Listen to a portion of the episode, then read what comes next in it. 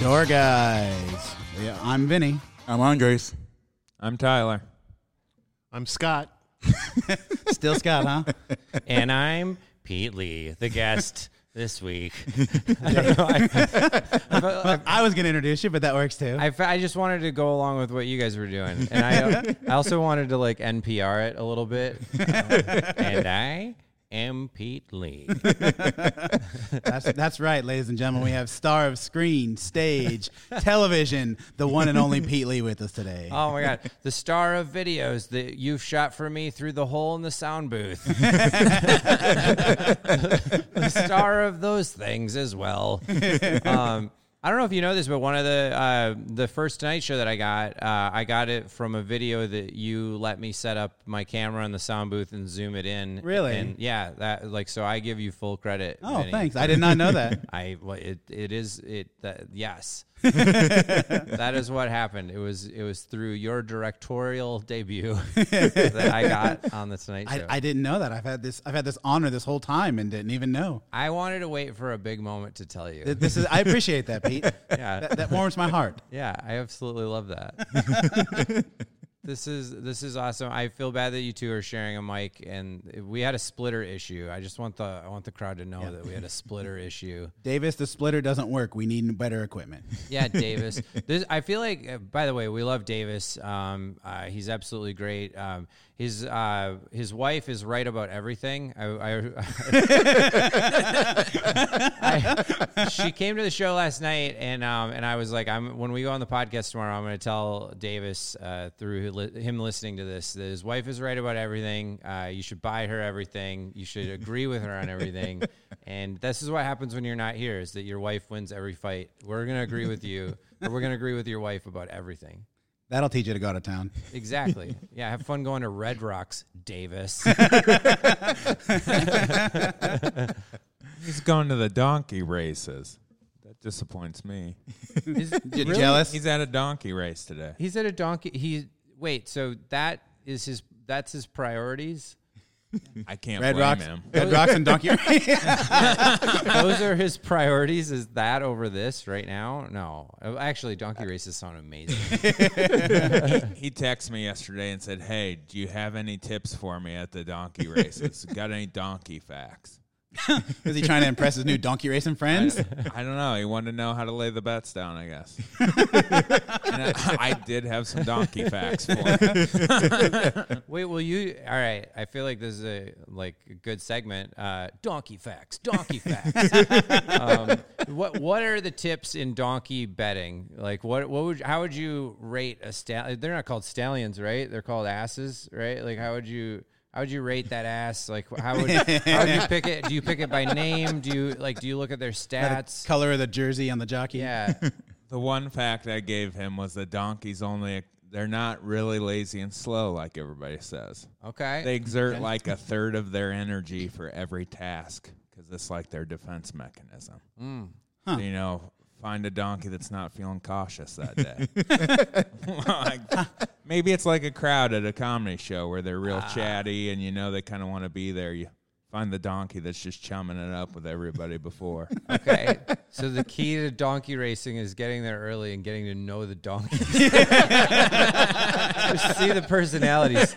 See what it's eating. That's funny. That's really, I hope that Davis is there studying donkeys right now because you told him. And the rest of his friends that he's there with, which I hope that he's there with friends. Because his brother and his dad are there. Okay, good. Because if he's just alone at a donkey race, I don't know really who's at the race. He might be at the race by himself. Yeah, that's weird behavior. Yeah, you walk around. What's this donkey doing in the pasture, sir?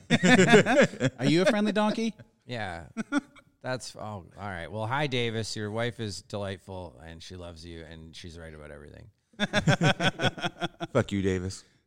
Yeah. Fuck you. And also, fuck you, Davis. Yeah. Let's not forget that. Yeah. How can you not say fuck you to your friend named Davis? Like, you can't be like, oh, man, I love you, Davis. You got to be like, fuck off, Davis. It just flows off the tongue. Yeah, it's way better. That's like if you have a friend named Schmitty. They're always a douchebag. Like, Schmitty. Yeah, that's a dick name. Yeah. He's pissing in mailboxes, Schmitty. Schmitty. think I have any Schmitty friends. My school Schmitty is on a list now. Like the FBI list? No, like a can't go near schools list. Oh, okay. Oh, that's a bad list too. That's not a good list. No. Did your friend? Because we've all heard stories of people that are like, yeah, man, I went into the wrong bathroom, and I was like piss wasted, and I went into the wrong bathroom, and then now I'm on a list. And you're like, oh, yeah, so you're not like, you're just an idiot. You're not a bad person. Or also, you get those ones that like pee in the park and happen to be by a school, and then they're on the list. Yeah, then they're on the list, and then you got like the real people that should really be on those lists. Not my friend earned his place on that list. Oh, okay, all right. Like in a very underaged way. Ooh, okay. This is getting worse. Oh, yeah. Schmitty's a pedo. Damn. It was big talk of the town for a while. Damn. That's not good at all. No. That's, oh, my God. Yeah. I've never even understood that. Like, because kids are so annoying, you know? Like, yes, they are. They really are. Like, I don't even understand. Like bachelorette parties are annoying, and kids are more annoying than them. Like, yes. I don't understand how you would be like, oh, I gotta hang out with a kid. I think we should probably change the subject. Yeah. I just want to be clear that I'm anti-pedophile. I'm very anti-pedophile, just for the record. Door guys are definitely anti-pedophile. We don't support that at all. We don't support it at all. Tyler is not friends with Schmitty. Not friends at all. Tyler's not friends with Schmitty. Anymore. You just know of him. Yeah. I worked on a derby car with him once. That was it. A derby car? Like are you talking about one of those cars that you roll downhill that doesn't have an engine? No, they have engines and you just smash them. A demo derby? Cars. Oh, a demolition derby. Yeah. So he ruins everything in his life.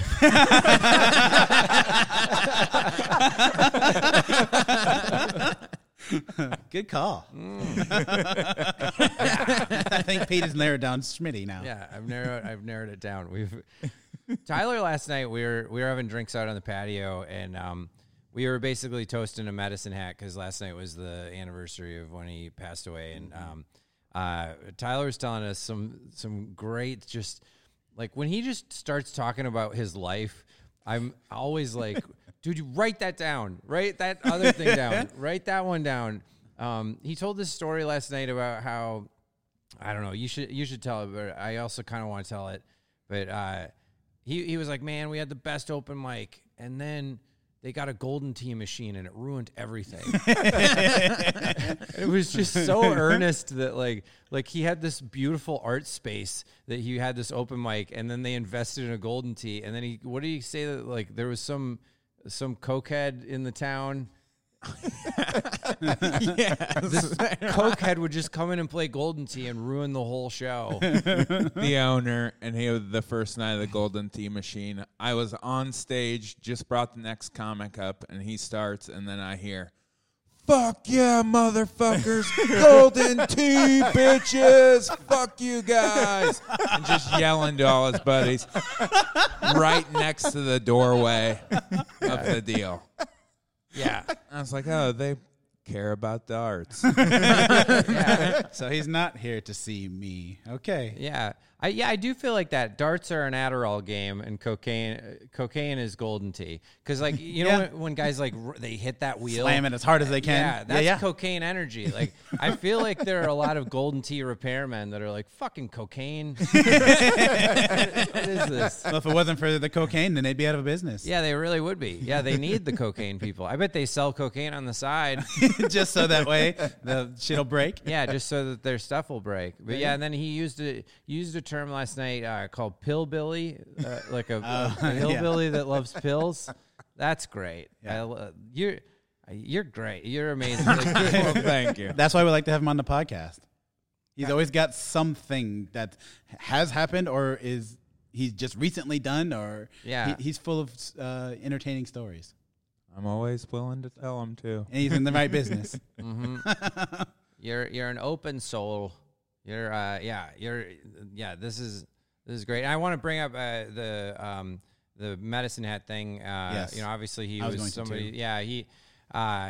So I have a Medicine Hat story that it actually was what got me in with Todd and Tyler, because they were like, "Hey, Pete, you want to come up to the studio?" And they like tried me out. This was back in 2002, I believe. Okay. And it was at the old Funny Bone, and Medicine Hat's opener fell out. I mean, why do Medicine Hat? Why did Hat's openers fall out? Because they relapsed, probably. I don't know.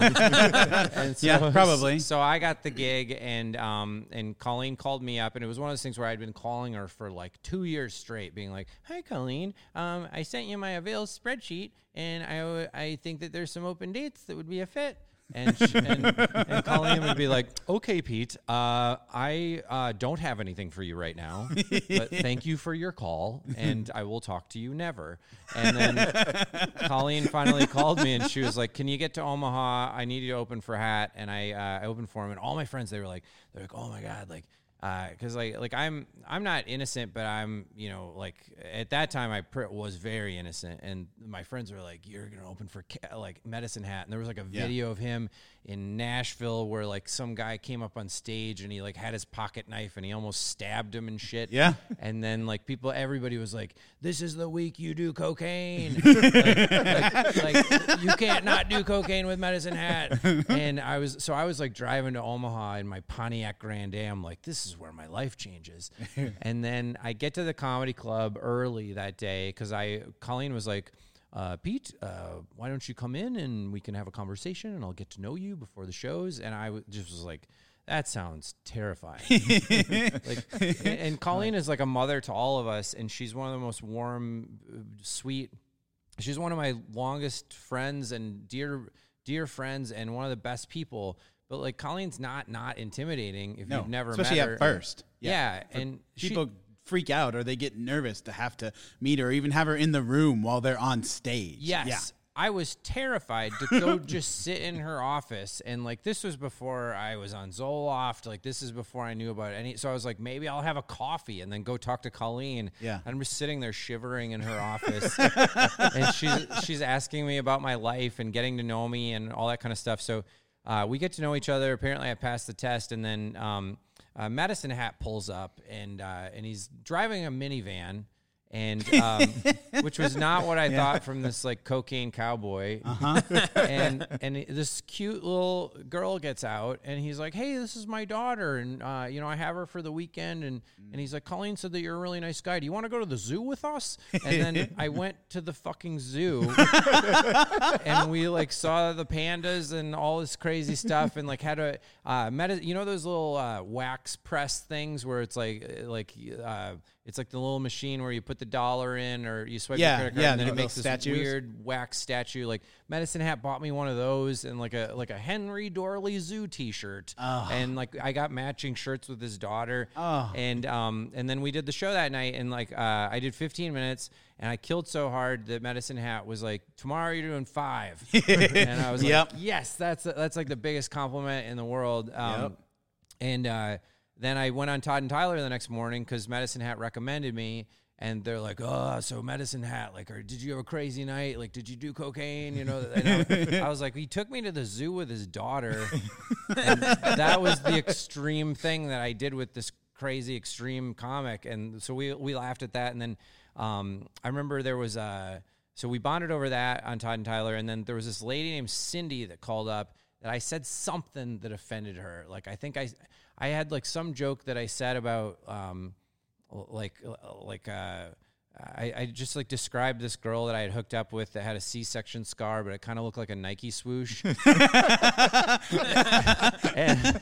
like the whole time that we were having sex, I was just kept thinking like, just do it, you know. And I'm just telling those, you know, they're real guys, and I was just trying to tell like a real guy story, and not being disparaging to this woman with the C-section scar, but I talked about it with them, and then this lady named Cindy called up. And she was like, "I have a C-section scar, and I feel like you're personally attacking me," and blah, blah, blah. And you know how nice I am, but all of a sudden, I just went after Cindy and or Cynthia, and then they were like, "Oh, you can come back anytime." So that was your in. That was my in, and you know, and I hung out with Medicine Hat a couple times after that, and he meant the world to me. So last night, We got like once upon a time in Hollywood, like blind drunk last night on the patio, and it was great. Nice. I drank so many liquid deaths, Mom. He did. Still sober. He did. He's still sober, but Colleen and I got we got rip roaring drunk, and that's why there's no regular liquid death left today. I'm just as upset about it as you. I love how you asked me, like, where's that at? I'm like, I don't know. You're the one that fucking finished it all. That's why we're left with the sparkling stuff today. Colleen just kept cracking them, and I just kept slugging them. You're literally a tall drink of water. Boom. Last night... He was. I got on stage after Ty, and I was like, he's a big boy, man. I was like, that's crazy. I was like, literally, I feel like every time his mom sees him, she's like, ha, you know. Like, and then his mom comes up to me after the show, his very regular sized mom, and then his like even bigger than him dad, comes up to me, and his mom goes, "Thanks for talking about my vagina right up front." She was so honored. Your mom is so cool. Your mom is so beautiful and cool, and your dad is so huge. Yeah, I can't even like how is somebody bigger than you?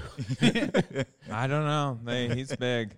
I was supposed to, the doctor always said I was going to be 6'7", and then I was always like, because we were delayed puberty boys. Mm. Wow, like he didn't grow until he was a senior, and I was like 16 before. Oh, okay. I was changing as like a junior in high school. Everybody done it when they were in like junior high. All of a sudden I started growing. It was like, I'm emotional. My voice is changing.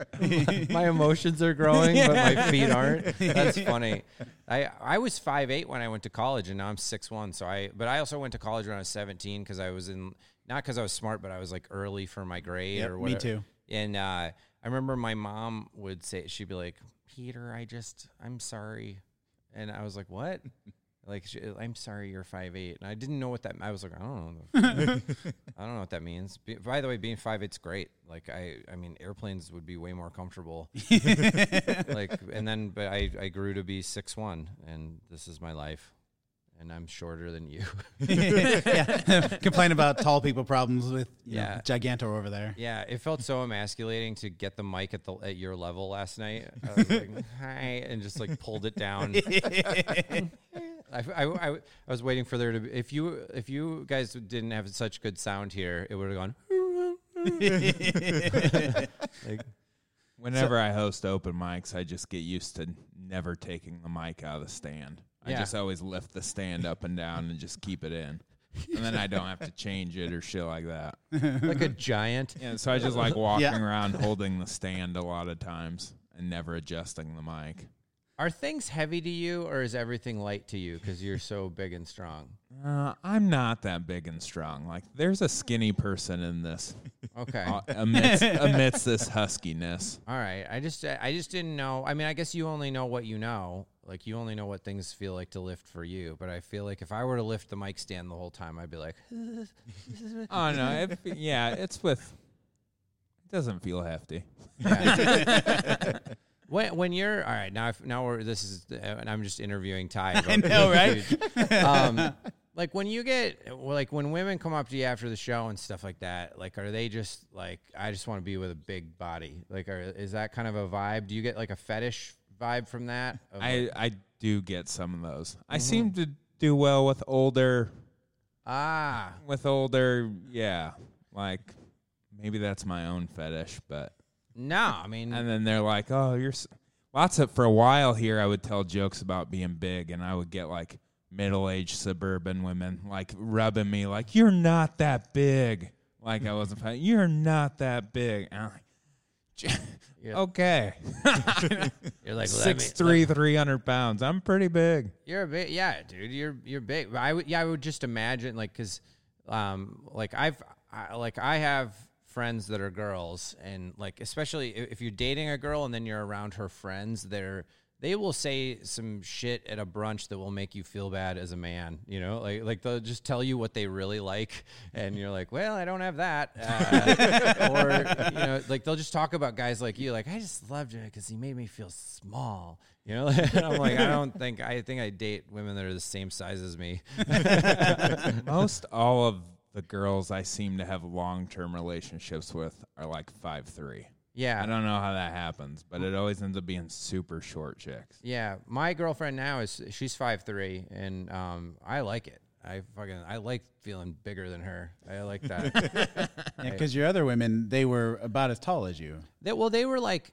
they were like 5'8", 5'9", yeah. But then you put heels on that, and yeah. you're very much on the same plane. And like, I don't know, like maybe it sounds sexist that I was like, I like feeling bigger than her. Also, you know, if you're gonna get all woke on my preferences, fuck off. All right.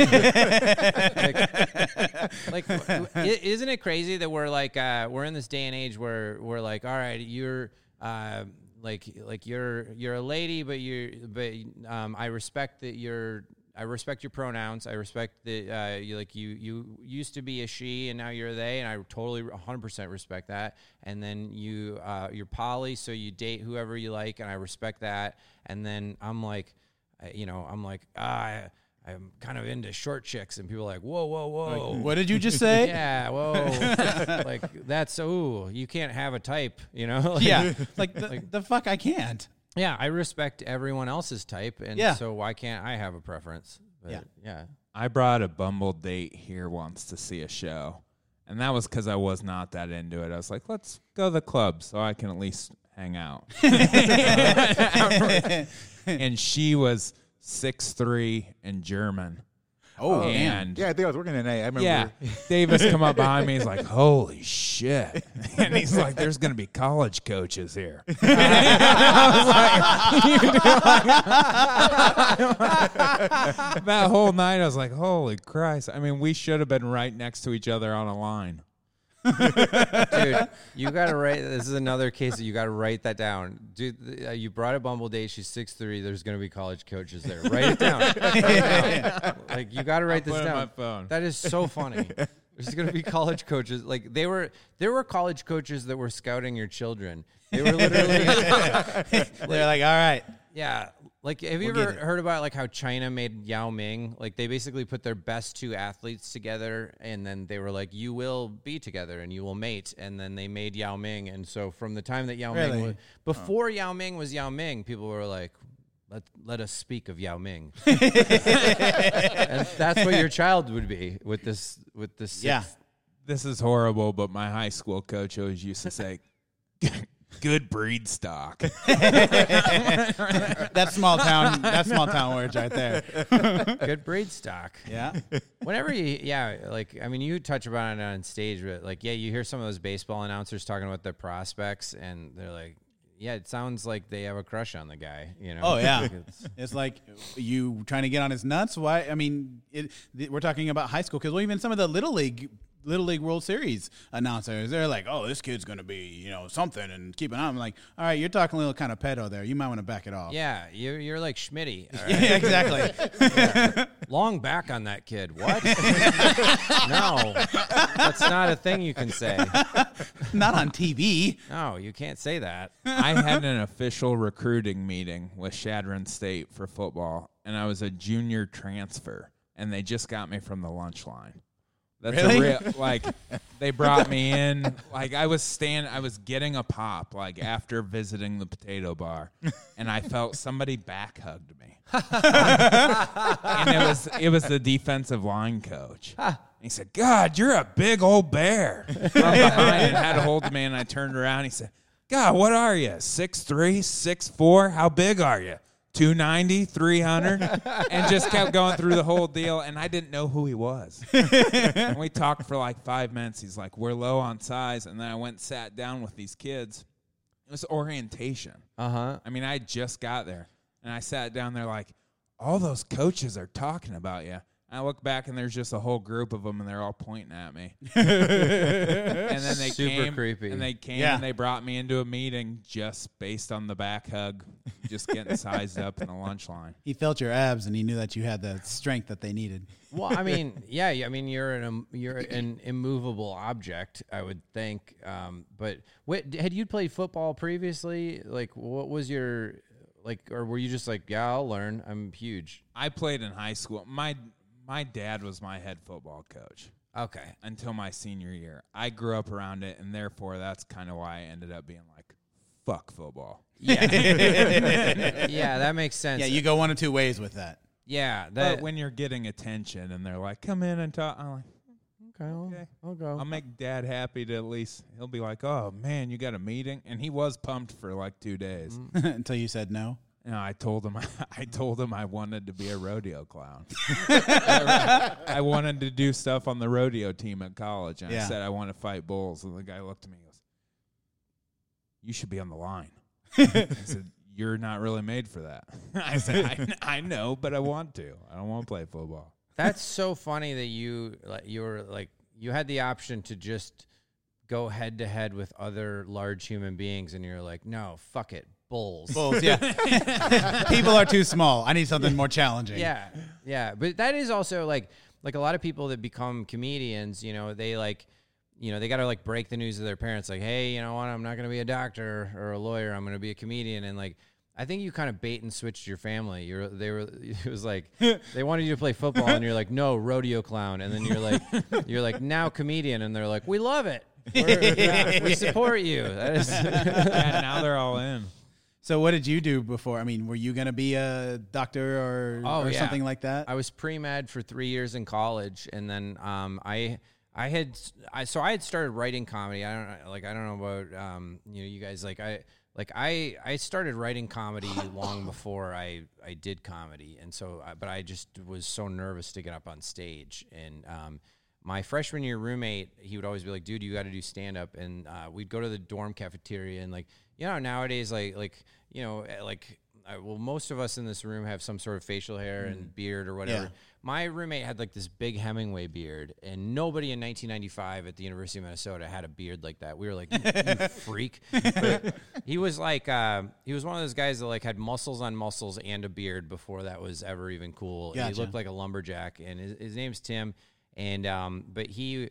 He also had already written 2 novels and that were like published and stuff. He was like, he was an intellectual and like a tough mountain guy, and he used to just get high and come to dorm brunch or like dorm dinner. And all of us were so square. We were like, he's getting high and going and eating dorm food now. Like, could you imagine eating dorm food not high? Like, that's crazy. Like, what were you thinking? Yeah, what are you thinking? So he would just get high, and I thought that he was, like, doodling, but he was, like, writing down the funny stuff that I said, kind of like what I'm doing to you right now, where I'm like, write that down. Like, he was just writing it down.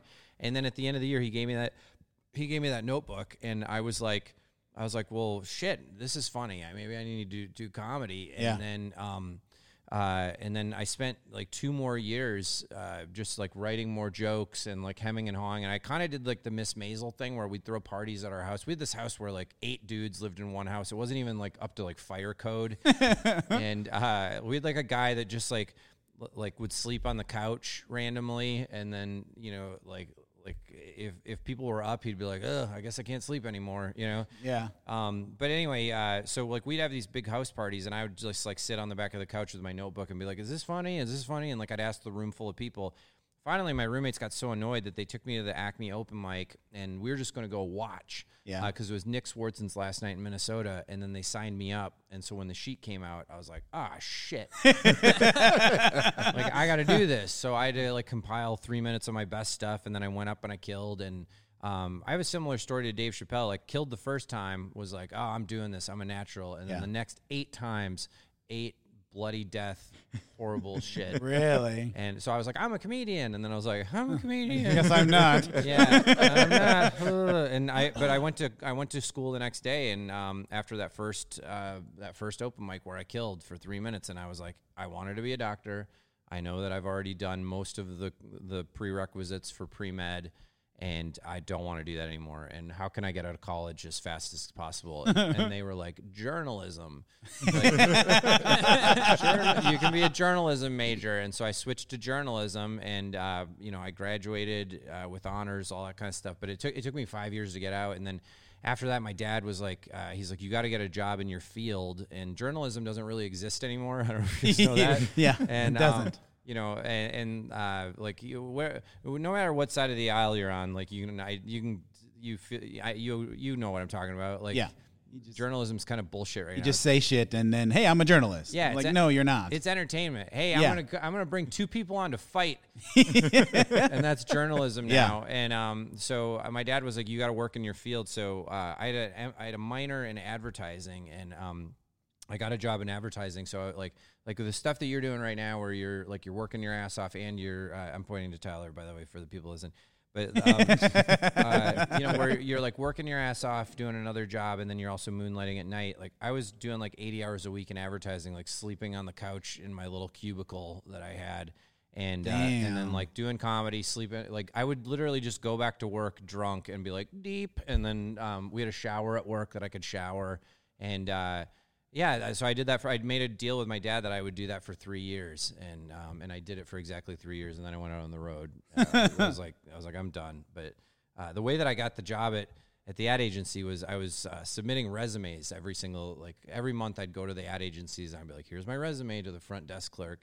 Yeah. And I was on stage at Knuckleheads in Mall of America, and it was this terrible comedy club that, like, you know, just like, imagine. Is it still there? No, it's not there anymore. It closed down, but it was literally like, are you a bachelorette party? Come here now. Oh, you know, God, that sounds brutal. It was just all bachelorette parties every single night. And, anyway, I was at Knuckleheads, and there was this lady sitting in the front row, with her, who's now her wife. And I was like hosting. And then, you know, kind of going around the room being like, what's your deal, you know? Yeah. And then I was like, what's your deal? What do you do for a living? And she's like, I run Martin Williams Advertising in Minnesota. And I was like, is your name Lanny Dawson? And she was like, yeah. And I was like, fuck you. I was like, fuck you so hard. I was like, I've been giving my resume to you every single month, and you haven't called me back. I was like, go fuck yourself. The crowd was like just roaring. They're like, oh my God, this is so funny. Like this lady runs a thing that he wants to be in, and he's burning the bridge. Fuck her.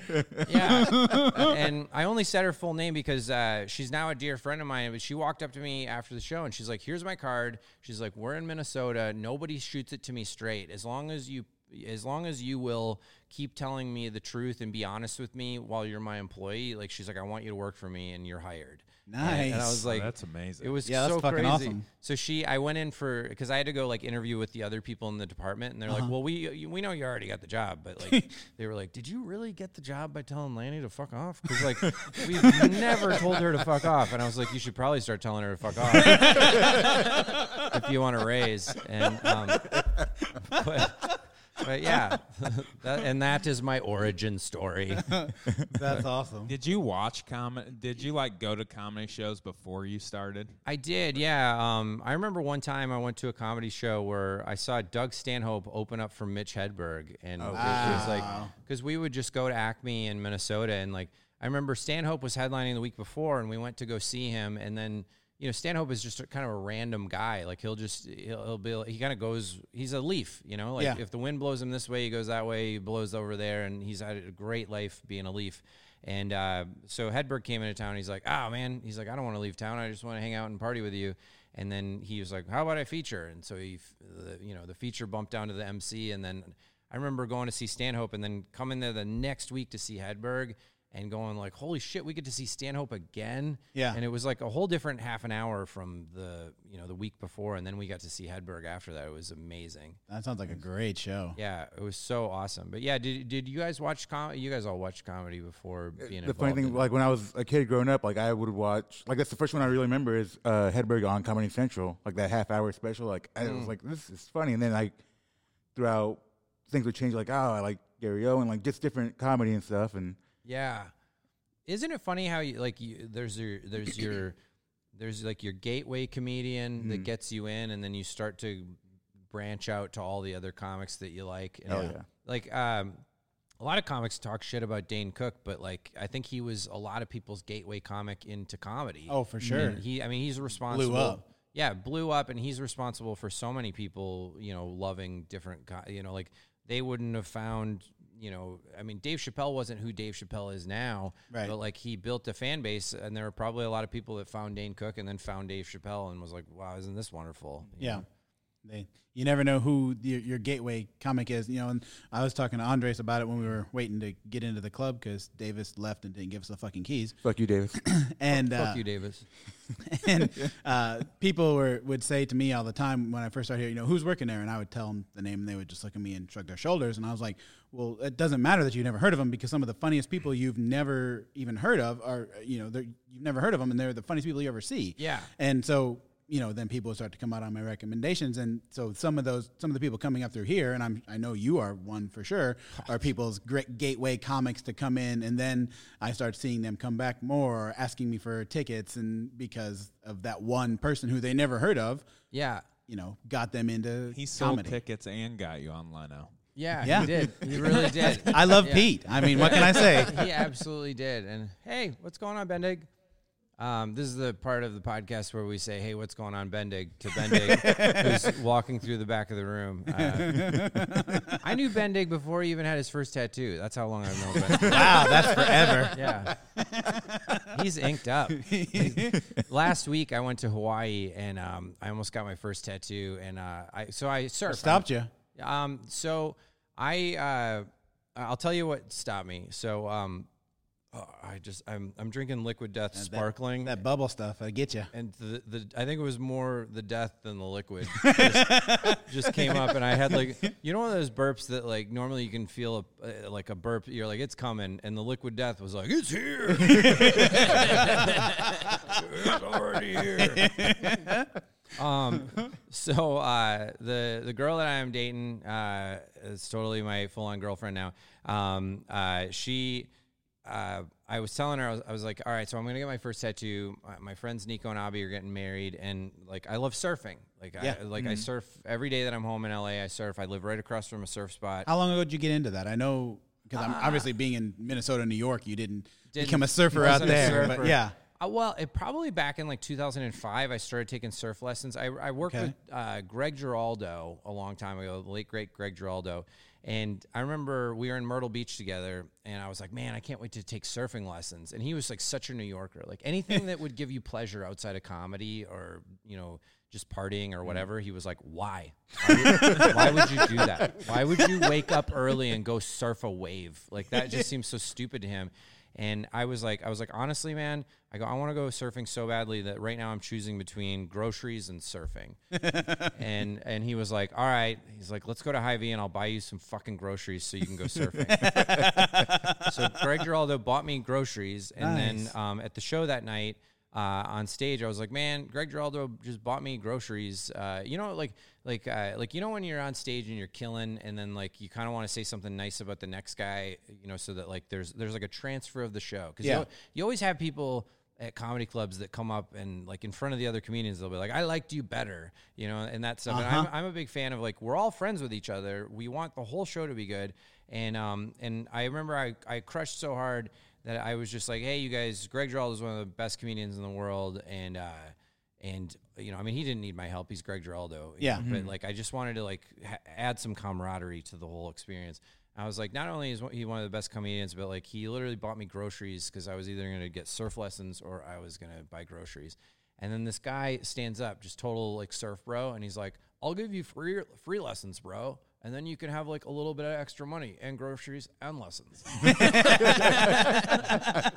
And I was like, sick. And you're into the surfer lingo quick. Yeah, I was like, that's so sick, man. And then I met this dude at the beach at, like, 6:45 a.m., and he gave me a free lesson before all of his lessons started. And then because I was a skateboarder, a snowboarder, a water skier, like I picked up on it real quick. Mm-hmm. And then he's like, man, I'm super stoked that you're stoked. He's like, how about you just keep the board for the week? And I had rented a pickup truck. Like, you know, when you get to the airport and you want a car, and then they're like, we have a pickup truck. And you're like, okay, so we're doing this. So I just threw the board in the back of the pickup truck all week, and I surfed. And then right before I went to the airport, I brought it back. But that was the start of my surfing. And then I really didn't surf for a long time. And then in 2017, I went to Hawaii, and I took a lesson. And then I moved to California, and I bought my own boards and wetsuits and stuff, and started to get real into it. And then about a year ago, when I moved to this beach break, that was when I started surfing like every day. And that's the key, because like you really have to slowly build up a lot of shoulder and chest and back strength that like it takes time to develop it, because otherwise you like roach your shoulders and you get like swimmer's shoulder, and you just can't do anything for the rest of your life. So I've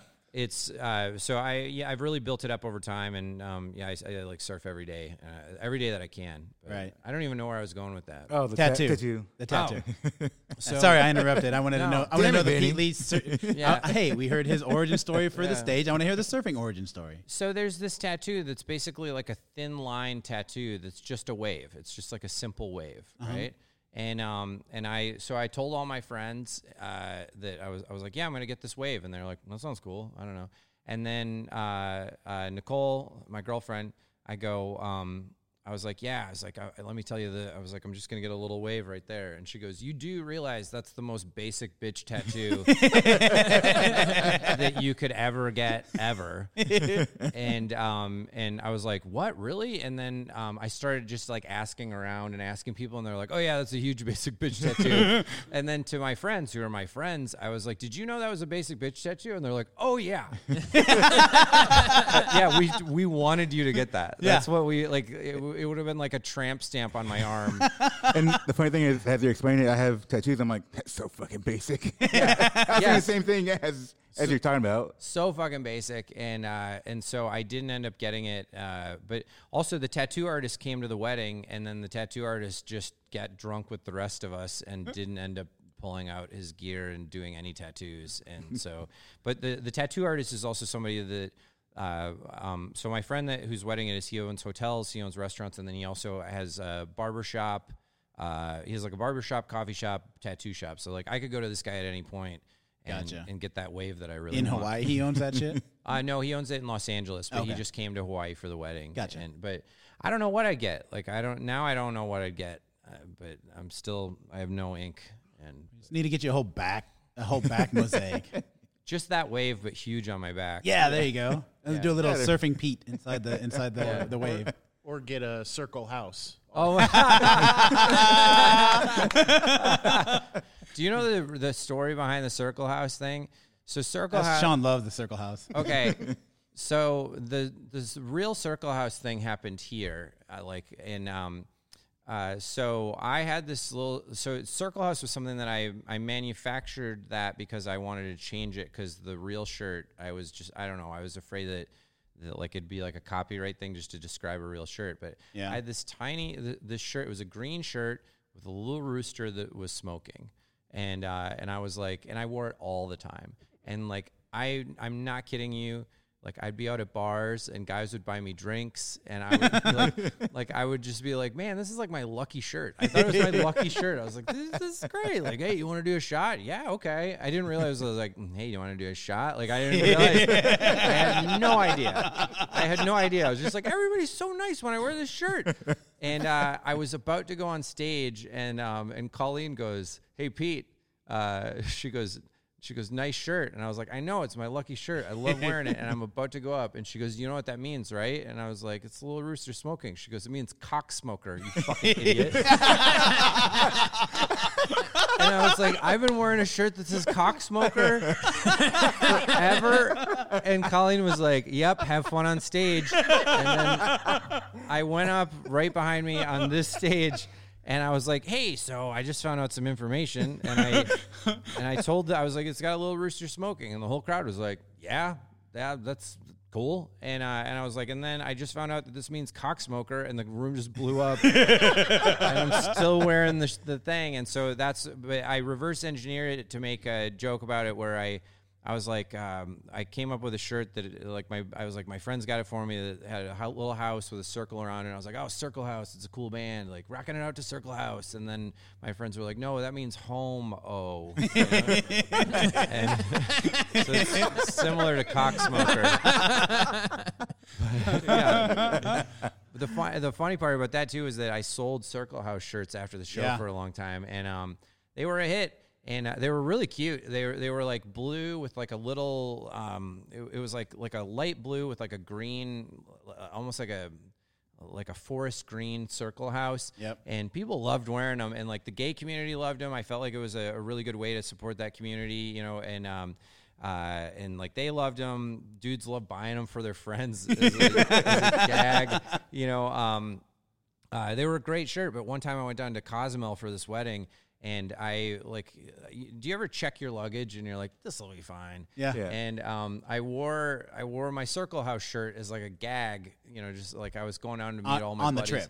On the trip. Yeah.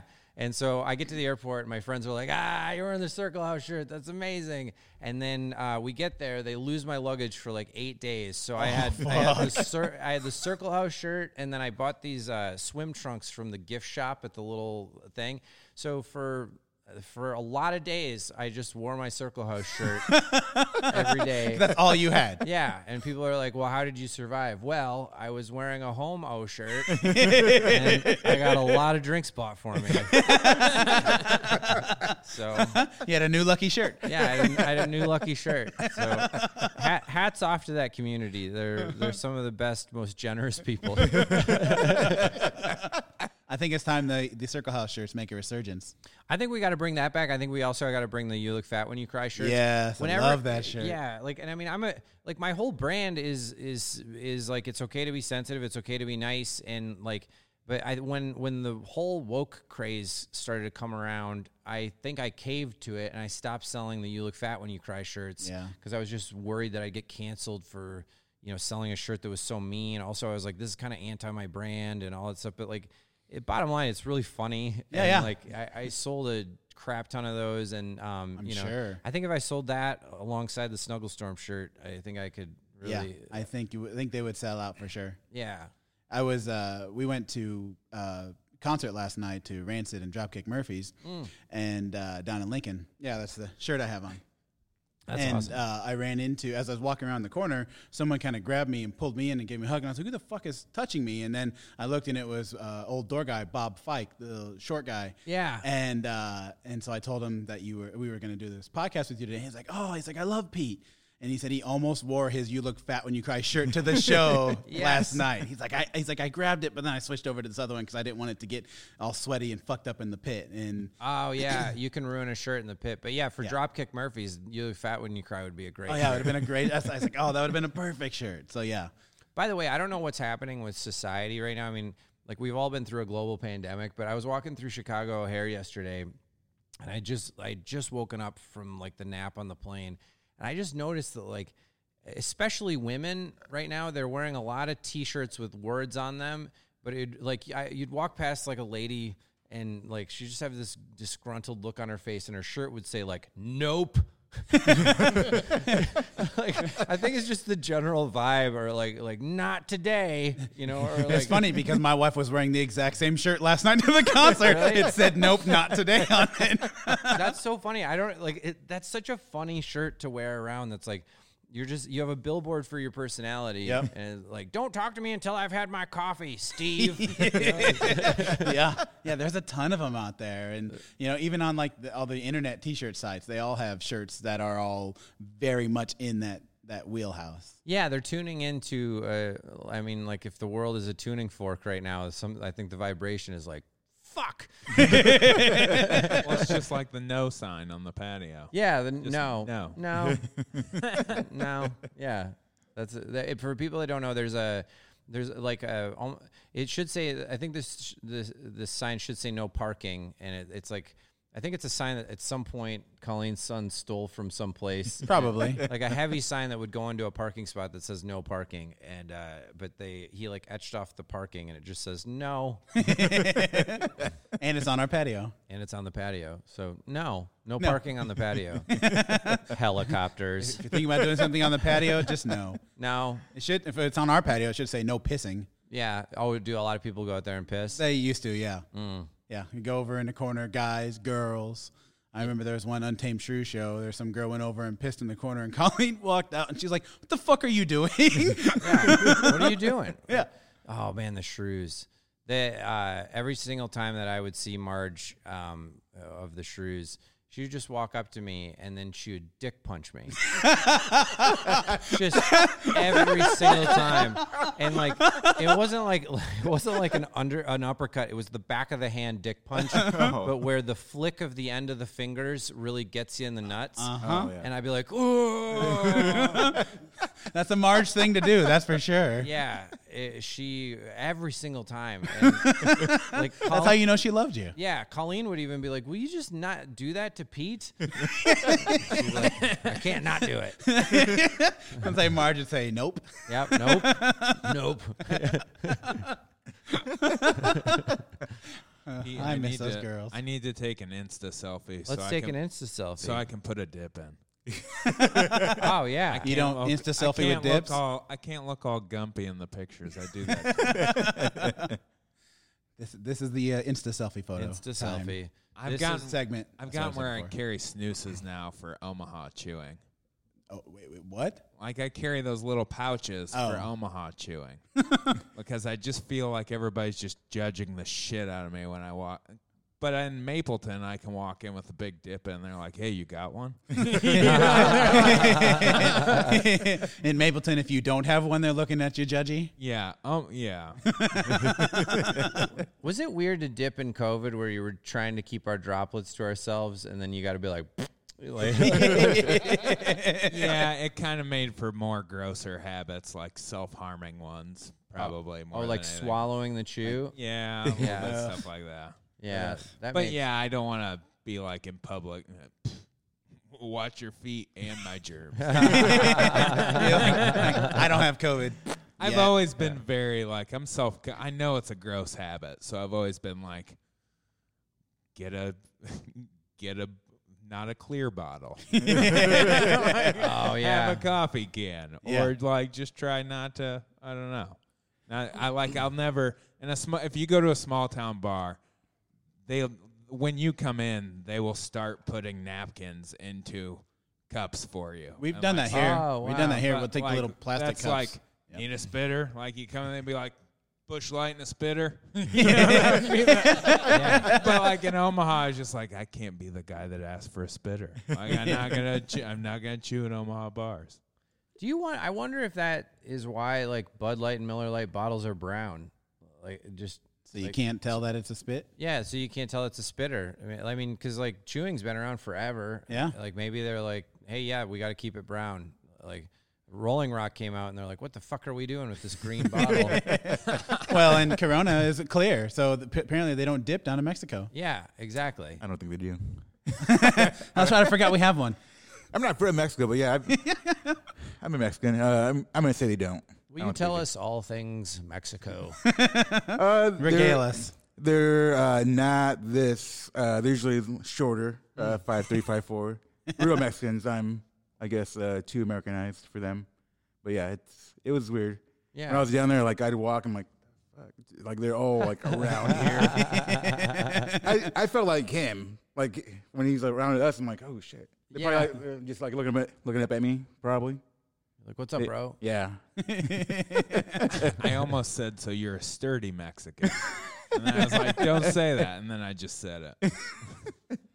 I mean, I feel like you get sturdy is a compliment and Mexican is a compliment. Like, they're both positive things. But when you put them together, not so much? No.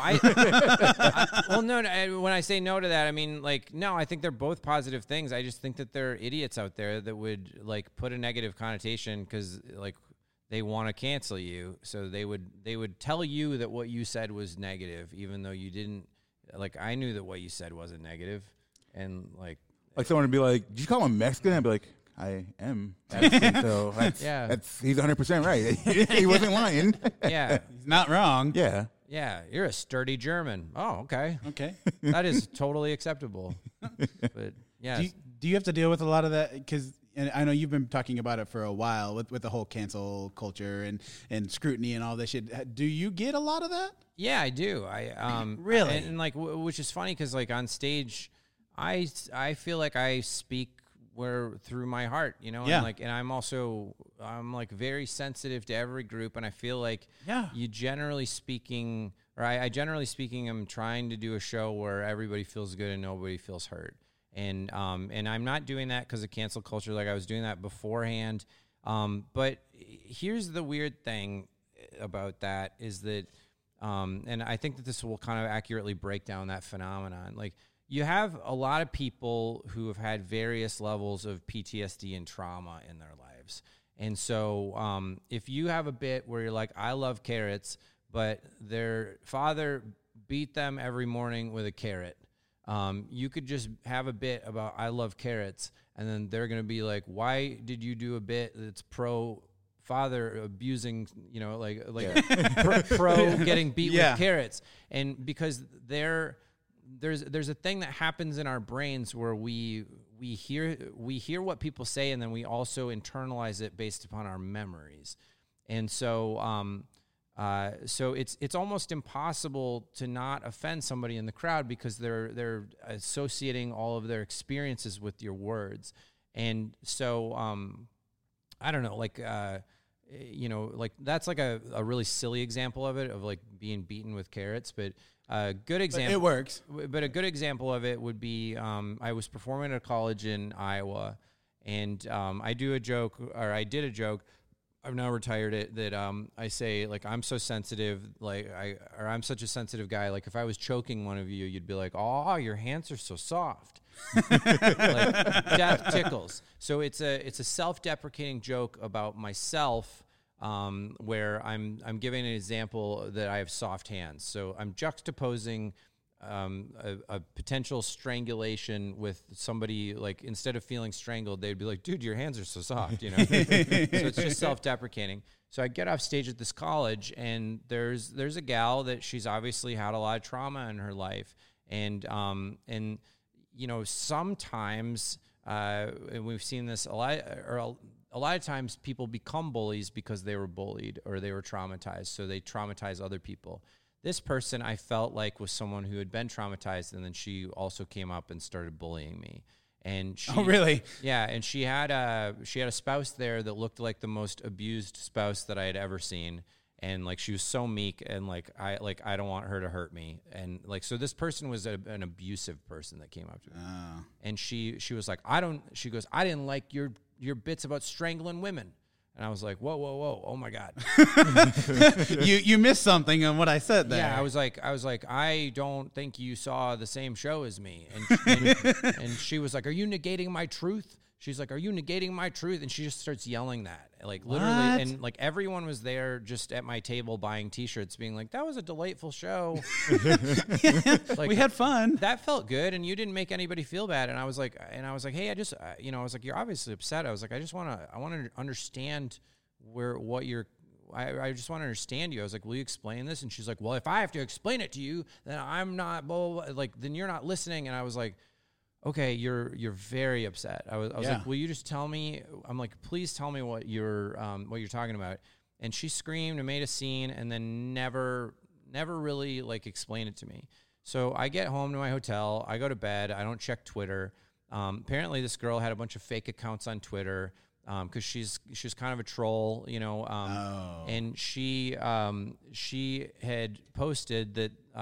This misogynistic comedian came to the college. He made fun of domestic violence and strangling women, and I was like, "God, that is so not true. I don't find that funny, and I would never joke about that." Yeah. And then finally, I found out, like through one of her comments, that the joke was the one that I said about Like, my hands are so soft. Like, if I was strangling one of you, you'd be like, oh, your hands are so soft or whatever. And so first of all, there's no gender pronoun that I used. Right. There was no direction. It was a you didn't point to anybody. It was hyperbole. It was if in a hypothetical situation I was strangling somebody, you'd be like, oh, your hands are so soft. I had done that joke on television 3 times where network censors and lawyers had approved it. Well, shit, if it made it through them, then yeah, it should be safe to use on the road. Yeah, and so what I did, and like this blew up to where like I was like the stuff got posted the night before. I slept until 11, and by the time I woke up, I was like being canceled, and so I reached out to some of my most famous friends that I was like, can you tweet at these feminist blogs? So a lot of feminist blogs that have done a lot of good things for women, they picked it up and they were like, because they believed her. They believed that there was this comedian. Shit. And, you know, believe all women. Can we believe 99.9%? Because that girl she was disseminating information that was not correct. Yeah. And so I had them take my clip from Last Comic Standing where I told the joke. I also clipped the audio from the show that night, and I put it in a tweet, and I was sending it to them going, hey, this is the exact joke I said. And so I, like, not only do I have the TV version of it, but I have it from last night, and here is proof. I also record... I keep my audio going on my iPhone during all of my meet and greets. Uh-huh. So I recorded that and I sent them. Oh, really? I sent them that to just show them, hey, I asked her what it was and I couldn't even get through. And ultimately the blogs apologized to me publicly. Like they were like, wow, this is just not a case. Like this is not the case that we thought it was. And then she got kicked off Twitter and then all of her fake accounts did. The dean of the school got involved, and I had to talk to the dean of the school. I laid out everything that happened to them because that is not only a nightmare for me, that's a nightmare for the school that they would invite someone there that would potentially say something like that she was accusing. So she, I don't want to call her a liar, but the phenomenon that I think that happened is that she had bad experiences, and then she heard words and attached a different meaning to them. And her mind couldn't even rationalize that she heard something else because her trauma was so deep. Mm. So in terms of cancel culture, I feel for somebody like that. I don't know what she went through to get to that point, but it was a real thing that she attached something that was not true to. And then she felt the need to champion that. She wanted to, she felt like I was an evil person and she wanted to take me down. Well, and that even speaks to you even more, showing what kind of a nice guy and, pleasing everybody is, because you said that you feel sorry for her as opposed to resenting or lamenting her and being like, fuck that bitch. Yeah, I would say I just wanted to understand. I'm sorry for you. Yeah, I wanted to understand. I just wanted to understand where she's coming from. And you have great trauma, but... Another example of this that's less extreme was I was on stage at the Improv in Hollywood, and I have that closing bit where I was like, hey, I think we've said a lot of positive things about women. Yeah. I would really like to say some nice things about men. And I was like, there's a lot of strong men in this room. And this gal, she literally had, male-induced trauma written all over her. And... have you ever had an audience member say something where like they heckle and it's like, it didn't even go through, it's not alcohol, it's not whatever. Like their brain didn't go to their nervous system, which went to their mouth. It's literally their soul just I'm going to say this. Yeah. Yeah. And I was like, I think we can all agree that there's a lot of strong men in here. And she goes, what do you mean strong men? and I was like, okay. I was like, wow. Okay. I was like, I'm recognizing something right now. Yeah. That I triggered something. Yeah. I was like, first of all, let's acknowledge you've been through some shit, and like you've been through some male-induced trauma, and but I was like, on the other hand, I need to say that masculinity is okay. It's like a total necessary force in the world, and you've probably been abused by a lot of false masculine men, like a lot of total pussies. you know, that have treated you wrong and represented men poorly. And I was like, and you have a lot of trauma. And so I said, strong men. And you were like, what do you mean strong men? And I was like, so I just want to acknowledge that, you know, like, hey, I'm sorry. Like, I'm sorry on behalf of men. And I'm sorry that you went through that, and what you're feeling is real, and you're making an attachment. And like, I kind of explained that whole theory of that you attach things to other people's words. Yep. I was like, however, I have a minute and a half left in my set, and this is my closing bit, and I'm gonna do it. And please understand that I'm sensitive to you, and I think you're gonna think this is hilarious. And perhaps if I could have gotten past that first sentence, you would have understood that there's going to be a deeper meaning to this. Yeah. And then she's like, thank you for, she's like, thanks for explaining it to me that way. And, you know, and empathizing and connecting with me. And after the show, I talked to her, at length. I was like, yeah, I don't know. I was like, you don't have to tell me what you've been through, but she's like, yeah, I've been through a lot of shit. And it just came out in that moment. And she's like, she was like, I liked that we had a human connective moment at that moment, instead of, I think a lot of comedians would have been like, shut up, bitch. Yeah. Yeah. Nobody asked you. Yeah. Which would have further added to her trauma. And then, I had the improv send me that clip. And I'm going to actually put it on my Instagram, 'cause I think it's a good representation of like, how comedy. Long ago was this? This was like 2 weeks ago. Oh, this is recent. This is very recent. Oh, damn. Yeah. And, but yeah, I mean, she could have, had we not had that interaction, and had we not connected and you know, and corrected it, and, you know, clarified, I guess, she possibly could have been one of those people that came away from a show that was like, let's cancel Pete Lee. Yeah. And, you know, I think I'm sensitive. I think I speak through my work. You know, I think that that's the right way to do comedy, you know, but I don't know, you know, but like, anybody can be canceled, and you can be canceled based upon hearsay. And it's, yeah, we really, I'm repeating something that I heard on a different podcast, but like, we really are in like a headhunter culture right now, where, you know, like in this, like in the internet, by the way, there's like, I was like, you're being attacked. I feel like I'm trying, like, there's a mosquito that's just like buzzing around. No, I see it too. It's real.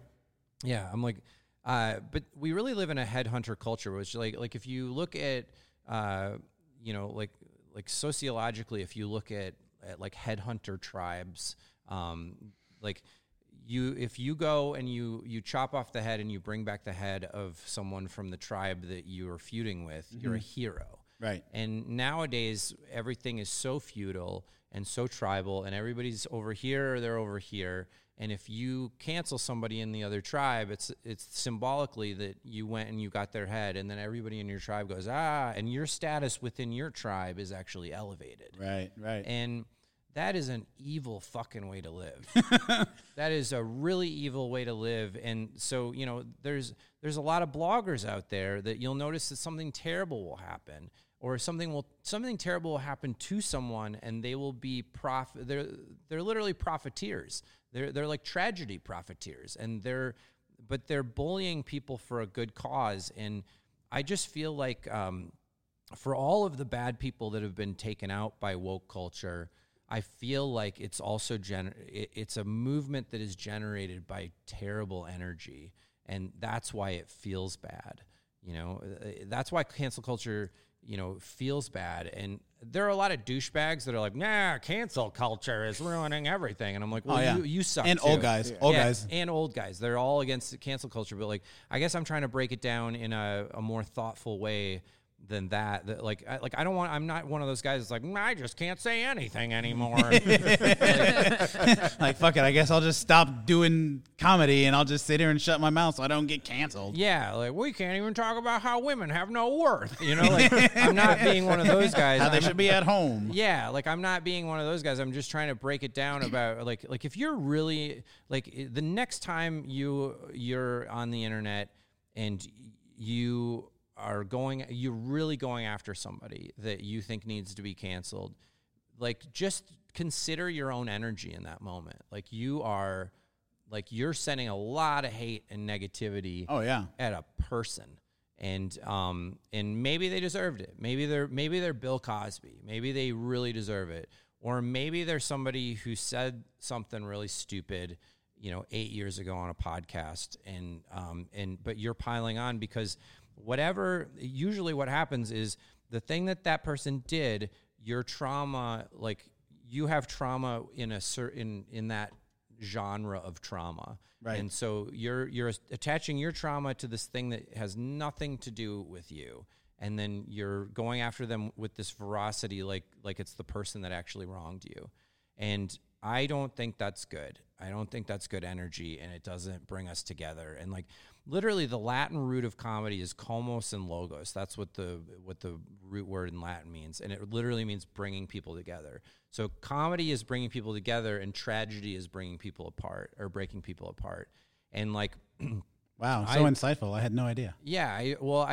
I've studied comedy and so I believe that comedy is supposed to bring people together. And even if you're joking about a subject that's taboo or whatever, the whole reason why we're joking about it is so we can take this thing that's tragic and we can glue it back together by laughing about it. Like, if you don't laugh, you cry. Much like Louis C.K.'s entire set. Yeah, yeah. There's a lot of tragic stuff talked about there, and everybody's laughing. It's because that's what you have to do. That's what you have to do. If you don't laugh, you cry. And, and it's our job as comedians. Like, people go, well, that subject right there, you can't make fun of it. And it's like, no, it's our job to take something unhappy and make fun out of it. Yeah. Like, that's our fucking job. It's our job. And if you don't understand that, you don't get to come to our fun party.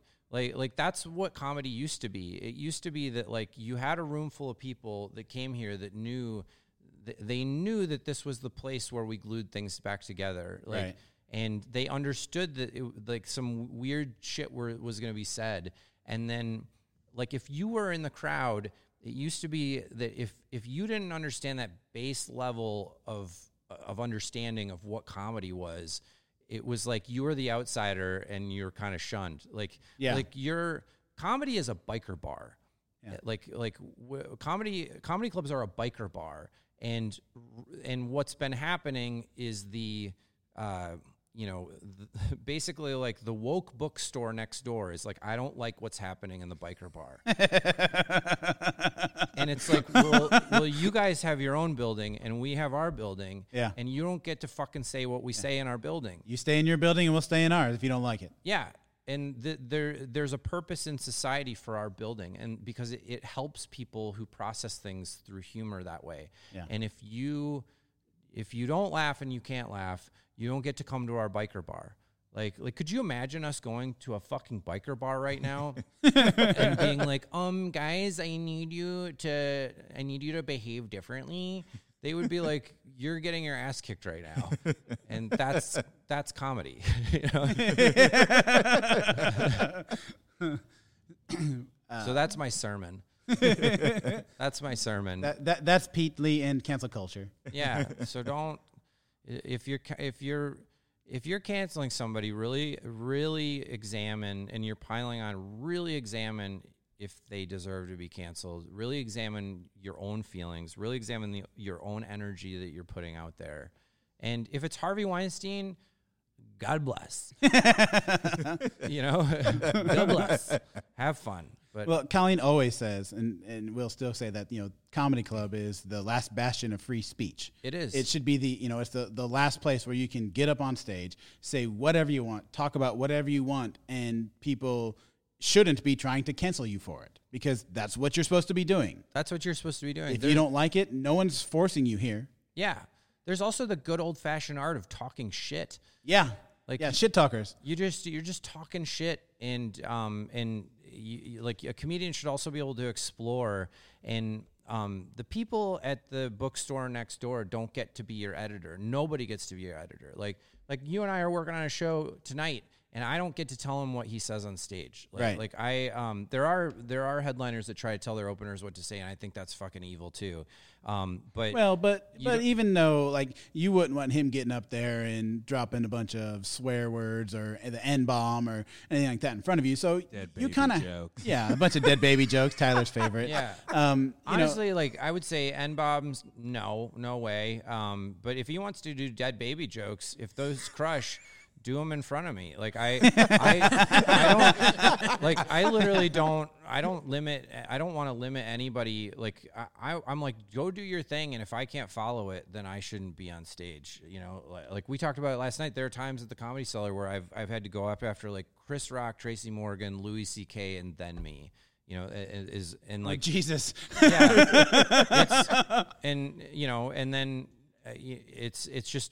So you got to be able to follow anything. So if I can't follow a well-crafted dead baby joke, you know, which talk about making the saddest thing in the world, you know, like making fun out of it. Like, yeah. I think that's the saddest thing. And if you can make the saddest thing in the world funny, then like I said, God bless. Like, and you're a really funny comedian, and do it, and do that. All right, Ty, he's got the green light for tonight. Start prepping.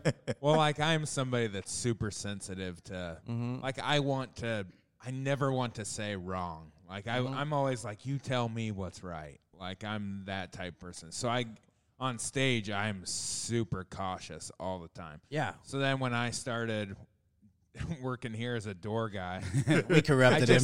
I just was like, oh my God, we can say so much bad shit back. Yeah. That's when I'm just like, yes, say whatever I want. I mean, I do. That's when I Wikipedia. Yeah.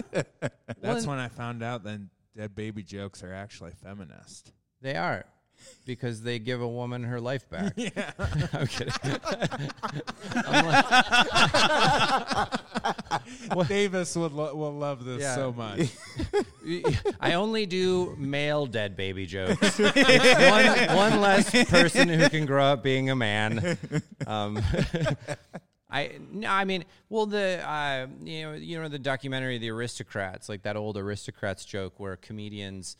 It's like a game that we've been playing with each other forever, where we just try to say the worst shit to each other. Like the worst stuff in the world, where if an outsider heard us talking privately at the comics table, like we would be canceled because of course you shouldn't joke about that. But like, guess what? Comedy's a little childish. Children like to do things that are naughty. And so saying the worst thing, even if you don't believe it, is really fucking fun. And it's so much fun, and that's why when comedians get together, we do that. And also, sidebar, if you've ever hung out with cops or firemen or paramedics or doctors, they also love to go to the darkest places. All the shit they see. Yeah, and like I think what is happening in our society right now is we're seeing what happens when people are too safe. Like we literally don't have to worry about our country being bombed or like, I mean, I guess we have to worry about a global pandemic. So we're not totally safe. People think that's fake anyways. Yeah, they think that's fake. But like, we're so fucking safe that we're creating imaginary things that are danger, and it's not danger. Yeah. Like it just isn't. And that's why I think a lot, like, I don't know. I was like, I obviously am very pro-women, very pro-women's movement. I feel like I do things to empower other women in entertainment. Like, I help out women. I take action.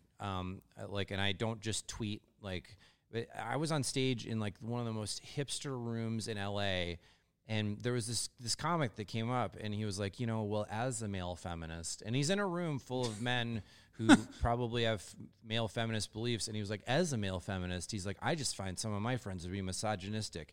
And you could hear the women and men in this room going, ugh. Like, this fucking asshole. Like, come on, you asshole. Like, you're pandering. And you just, like, I don't know. Like, I have a lot of pro-women jokes in my set where I try to, like, I don't know, I have a belief that, like, and I mean, and I'm, this sounds bad when I say it, but a lot of women have said it to me. They're like, sometimes men don't listen to stuff about women unless a man is saying it. You know, like a lot. So I try, I try to have a positive message about women and you know, and their value in my set, because I want men to hear it. And, yeah. You know, and so like I am doing that thing, but I'm not being a douchey virtue signaler that's like, so I'm the feminist male prince that's here to save you, women. And every woman in the crowd is looking at that guy like, you couldn't fucking save shit, you asshole. You suck. But yeah, anyway, I love women. So there's two things that I want to ask you, things I want to talk about. The first one that I would like to know, and this is to help all of the local comics that are listening and stuff like that, because when you started here, I mean, we heard about you getting started with Medicine Hat and opening like that. Yeah. But I remember when we first started here, you came in as a feature act. Yeah. And then eventually you started busting your ass, doing stuff, getting TV, doing all stuff, and then you became a headliner. Mm-hmm. So, I mean, did I literally just... You know, spill the guts on how you did it? Is it really just you worked out there, busted your ass, and finally, you know, made that next step? Because everybody always wants to make that next step, but not everybody always wants to put in that work to get to those steps. To get to that. How did you make that step from feature to headliner? Yeah, it's interesting.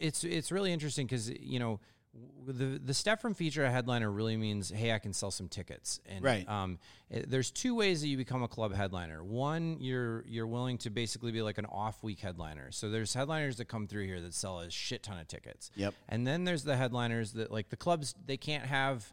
I'm trying to think of, like, Frank Caliendo is coming and Kevin Nealon's coming next week. Those guys sell a shit ton of tickets, and it's like a no brainer to have them, and it's a great financial situation for the club.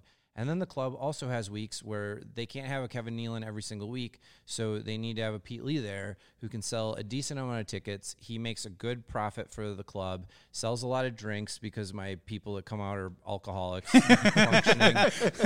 And we know. Yeah.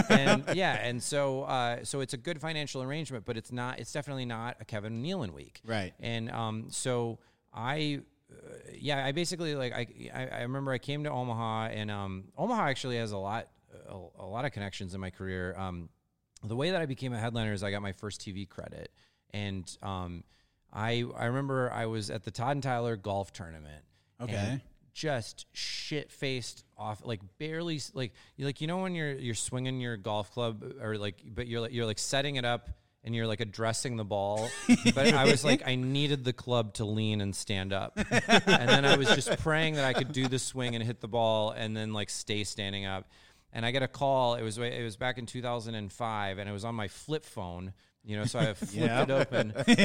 Like a cool guy. Yeah, I saw that the number was a 212 number, and I was like, hello. And the woman on the other line, she was like, hi, this is Joanne Grigioni from Comedy Central. She now is one of the executives at Netflix. And she was like, hey, Pete, she's like, you know, we got your tape and we want to invite you on Premium Blend. And I was like, Joanne, I'm so fucking wasted right now. I was like, I'm on a golf course, and this is excellent news. And I had gone out and gotten drunk with Joanne before, and, like, her and I, it's kind of one of our things that we do together. We get a little drunk together. And so she was like, this is hilarious. You're on speakerphone, by the way. I have my colleagues with me, and this is really funny. And I was actually golfing with Todd and Tyler. Like, we were, you know, on one of those things, like we were in, like, one of those foursomes, and they were I was like, I'm going to be on Comedy Central. And they're like, maybe. After that phone call, maybe we'll be. Yeah, we'll see what happens. And so it was like 2 months later, I went and I shot that. And then, you know, back in the day, it was like if you got on Premium Blend, then you could headline. It was like a weird thing. Like, you got your big comedy. You finally had a Comedy Central credit. So then Colleen was like, okay, you can headline. And I'd been tearing it up here as a feature, and – oh, yeah. You know, like, I was like, you know, we talked last night, and, like, when you and I talk, we basically kind of, like, I don't know, like, I don't want to call it, like, a mentor situation, but, like, we think we share ideas with each other. We share, you may not, but Tyler does. But, like, we share ideas with each other, but, like, I'm like you, Tyler, where, like, I have a lot of anxiety. I'm on Zoloft for it. You know. But there's one thing that I remembered last night after we talked that I wanted to say to you is, I made this decision at some point where, like, every time that I started to spiral and go into, like, a comedy worry rabbit hole, I would try to stop that behavior, and I would go think about jokes. Like, nowadays we have our notebook and our phones, right? And I still do this. Like, it's almost like I've Pavlovian trained myself to, like, when I start worrying about my future or comedy or, like, what, you know, oh my God, Jake Smith just got this thing and I fucking hate him for it. You know, like, where you're looking sideways in comedy or where you're just going, what is my career? What is my future? Am I going to fail? As soon as I started going down that rabbit hole, I would go, nope, pick up your notebook and start thinking of ideas. So I trained myself to, like, snap out of that, almost like classic cognitive behavioral replacement therapy. And I totally suggest that, like, to any comic listening, to you guys, Louis C.K. a long time ago, when I used to be his opener, like, years and years and years ago, he told me that I need to go study at the UCB. Because he's like, you need to learn stand-up joke structure. You also need to learn sketch. You should learn all of it. You should just learn about, joke structure. And they had this big sign over the door that said, "Don't be bitter, be better." And I believe in that. And so this is one of my ways that I don't be bitter, I be better. And it's helped me. It's helped my self-esteem. It's helped all that stuff, because, like, we all know that the best drug for a comic is a new joke. Right. You know, like, a new joke that crushes, where you're like, I'm going to go on stage and I'm going to tell this new joke. Like, you're walking around all day, like, with got energy. Yeah, just got late energy because you wrote this joke. But so that's, I think, my ultimate advice for the weekend tactically, like, not just like a general, advice, is like, every time you start doing this, pick up your phone and just doodle, like, or just be like, all right, maybe this is it, and maybe you'll think of something, maybe you won't, but, like, you won't go here. Takes you out of that rabbit hole and focuses your thoughts to someplace more positive. Yeah, so that's my mentorship.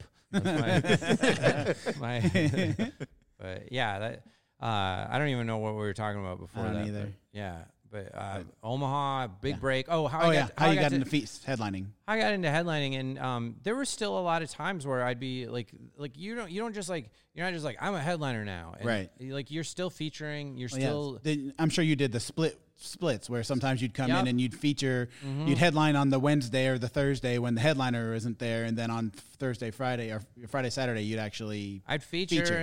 And that was great. Because I'd have one night where my people would come buy tickets, and it would show the club that I could sell tickets, and then I would get to do these crazy sold out shows with these huge named famous people. Yeah. And then back when I was, like, young and single, I would get to, like, get all the throwaway girls. Fuck yeah. And like go to the bar and have exchange that energy, afterwards. So I just got late energy. Yeah, it was amazing. It was so much fun, and it was. But it was a slow titration, and then I got a few more TV credits, and then, like, I got on Last Comic Standing when it really counted, when they, like, actually had a lot of views on season 6. And then that I started selling tickets, and then I got a Comedy Central special again, thanks Joanne Grigioni for that. And that was a really weird time because, nowadays your whole score in entertainment revolves around how many Instagram followers you have. Mm-hmm. And, I have a lot of followers on other apps, but my Instagram followers it's medium, Right. And, but back in the day, you could do a big special and then start to sell places out. And people in the industry went, Pete's blowing up, because you didn't have this hard score that people could see. Right. And I remember, like, I just remember doing that special and then all of a sudden selling out this club, selling out, like, I was selling out theaters on college campuses. I was doing, like, all this big shit. And fame is like there's an ebb and flow to it. It's like the wave that I wanted tattooed on my arm.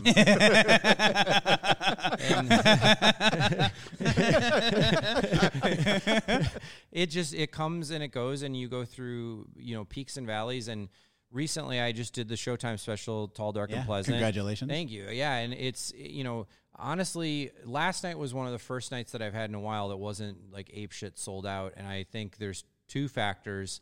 One, the COVID Delta variant is scaring the shit out of people, and number two, Garth Brooks is in town. Yep. And I love you, but fuck you, Garth. You really ate into our numbers this week. Let's add number 3, that it's still summer and school's just getting back to started. Yes. So people aren't really coming out yet to go out. Yeah, this was, I mean, I would say that this is a little bit of an off week. And, and Colleen knows that I've developed a new hour since my special, and she's like, I want you to come through. You can bring the new hour through. And then she also knows that she could probably have me back in December or, January, and it's going to be a newer show for people. And, so she can have me back this week and, we can just have a good time together. But, Garth Brooks, fuck you, I love you. Garth Brooks is the reason my dad made me bring a cowboy hat to the club for him last night. Oh, I love that. So he had one to wear? Yeah, he's like, he wants to run a bid on his friends. He's going, I wanted to wear one of your Western shirts and tuck it in. And he's totally not that at all. He's a town guy, coach. Like, I want to be a cowboy tomorrow. Yeah. I would say that your dad is going to be standing outside the fire. Yeah.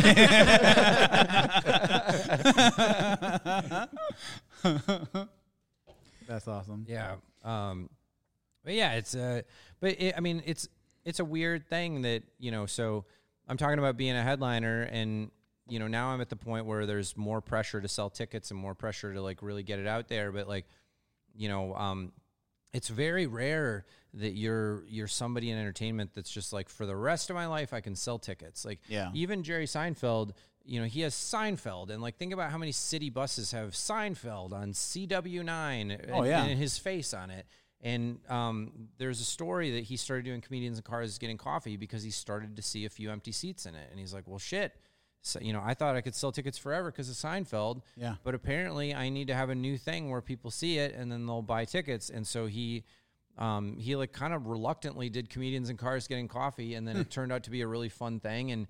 But he did it on his terms. And he was like, I'm not going to censor myself. I'm not going to censor my guests. I'm going to own everything. I'm going to control it. And if anybody tells me that I can't say something or do something, I'm going to tell them to fuck off because I own the whole thing. Yeah. And then when he sold it to Netflix, they were like, hey, we got to put some restrictions on this. And he was like, the rules are fuck off.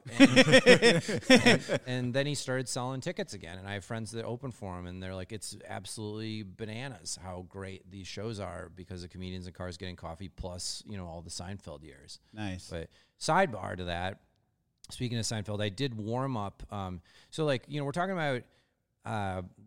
talking about... being a headliner, and so I headline, and then I'll go and do hosting stuff at clubs in Los Angeles.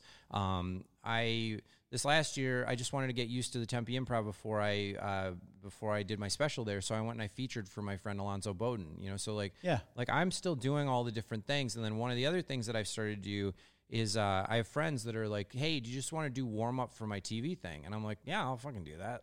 That sounds scary. I'll go I'll go do warm-up for your thing. And so I warmed up for the MTV Awards, which my friend Nikki Glaser hosted. Nice. It was crazy just to be in this room full of celebrities. I'm sure. At one point, Snooki, she was like, yes. And I was like, hey, Snooks, love you, girl. But I did the roast of Alec Baldwin, and I did the warm up for that, and that was another job that Nikki Glaser got for me. Big thanks to Nikki for everything she's done for me. But I went out, and I was like, all right, it's like a total Hollywood crowd. People are in either black tie or tuxedos, and I got to basically take a room that has done a bunch of cocaine, and they're all mingling and talking. And I have 8 minutes to get them from there to in their seats to focused and laughing, because they're like, you have 8 minutes, dude, and you have no more than that. And I get out there, and I have no idea how, but my opening line crushed, and people just sat down. They're like, and I'm out there, and within 2 minutes, I'm just really leveling the room, and I look down, and it's all tuxedos and black ties, and then Larry David is sitting right in front of me, just laughing his ass off in a maroon sweater. Everybody wore tuxedos, and Larry David was like, I don't like that. And I'm not doing that. But the fact that I made Larry David laugh, and then yeah, Larry David was right in front of me, and he's sitting next to David Spade, who was laughing, and I was like, that is so cool. Fuck yeah. And like, it was just, it was like a Make-A-Wish to be able to make those two people laugh. And see it right there. I mean, that instant gratification of, I made these guys laugh. I made these guys laugh. How did you hold it together and keep going through your set then? I mean, 'cause that would have been tough if you realized that and you're like, oh, fuck, mind blown. Mind blown. So there's this drug called propranolol that I take before big things. So propranolol is a beta blocker, which I don't recommend people take it every day. There are people that can take it every day, but it's essentially a blood pressure medication that they found out that if you take it in a very small dose, it just kills all of your anxiety. So it does affect your blood pressure a little bit. But it's, and it's for healthy people to take, you know, not if you have, I don't recommend it if you have any heart issues or blood pressure issues. He's not a doctor. I'm not a doctor. Don't start taking the medication. Yeah. But before I do like a Tonight Show or I tape my special or whatever, I just don't want my own anxiety to get in my own way. Yeah. And I want to be the fullest version of myself that I can be. And it's not like Xanax or Klonopin where it makes you high or it gives you like an elevated sense of self or anything like that. You just don't feel the anxiety that would be crippling. You feel like you're normal you in that situation. Gotcha. So it was really funny to me, like me on propranolol, I was like, well, I'll be damned. I'm making Larry David laugh. This is fun. Like, and I was like looking at him, instead of looking at him like, that's Larry David, I was looking at him like, hey, Larry. Hey, what's up, guy? Hi, Larry. How are you? It's Pete. That's awesome. Yeah, so that's my story. So doing these other gigs and doing the stuff. So how did you get, Billy wanted us to ask and Andres. Go ahead. So during the pandemic, we were shut down and stuff and on Netflix and on just different things. And I came across, I'm on Amazon Prime. I came across a documentary with I Needed to Kill You, Segura, and Chad Daniels. The guy flown over to Asia to do a little tour. Yeah, I just wanted to know about that. Like, how was that? Like, it had to be amazing. How'd you get that? And so Louis Lee, who owns Acme Comedy Club, where I started. I have like basically two kind of parents or godparents in comedy. It's Louis Lee at Acme and then Colleen. Here. Yeah, and they're two people that, you know, if you know a successful comedian, they have actually helped shape their careers. And, you know, there's two really, they're like the Wizard of Oz of comedy. Like they live in Minneapolis and Omaha, Nebraska, and they have had a role in shaping all of these great comedians' lives. But Louis Lee is originally from Hong Kong. And he was like, you know, I really would love to take you and Chad and Tom Segura, what you would consider to be kind of traditionally Western comedians, you know, like that's, I don't know if I should say it, but like, just see if a couple white guys could come to Asia with their sensibility and be thrown in and will be the minority. And we need to adapt to this thing. And can a bunch of Midwestern dudes come over there and adapt to it? And in this growing comedy scene, because the comedy scene in Asia has gone, I mean, they're in a comedy boom. It's crazy over there. I had no idea. And it's, I mean, it's such a great scene, but at the time it was like just starting out. It was like just starting to be great. So Louis kind of did it to, I don't know, maybe fuck with us a little bit. like see if you can do it. Sink or swim. Yeah. You know, like sink or swim, there's going to be a language barrier, you know, for I was going to ask about that. There's going to be cultural barriers. Like he wanted to make a documentary about it because he kind of wanted to see us struggle. Yeah. And, you know, and go to places where we don't speak the language and have to order lunch and, you know, and order, hey, I'd like some chicken, and they serve you chicken with the head on the fucking plate. and he wanted to see how we would react to that and how we would embrace, you know, like how the culture would embrace us, how we would embrace the culture.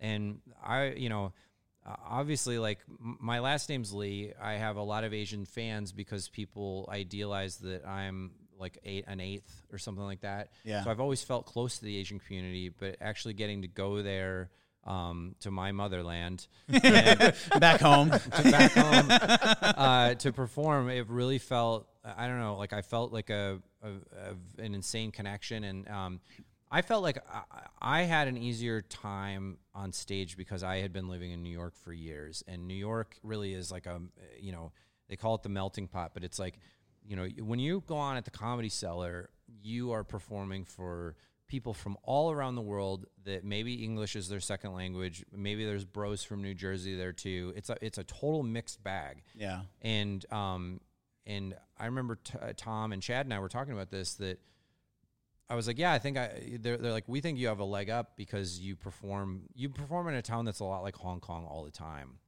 And I remember getting on stage in Hong Kong, and I felt like it was no different from performing in New York. Really? And Tom and Chad were kind of like, whoa, this feels different. The timing is a little different. And then, so they were like, oh, so you're going to close. You're going to close the whole tour, which is shitty because Chad Daniels and Tom Segura are two of the best comedians on the planet. Yeah, they're killer on their own. Killer on their own, and then I got to follow them in Hong Kong, Singapore, and Macau, and it was not cool. And on the last leg of the tour, we wound up, we were performing in this casino, at the MGM Casino in Macau, and Tom Segura, like, we needed every joke. Like, we needed every single joke.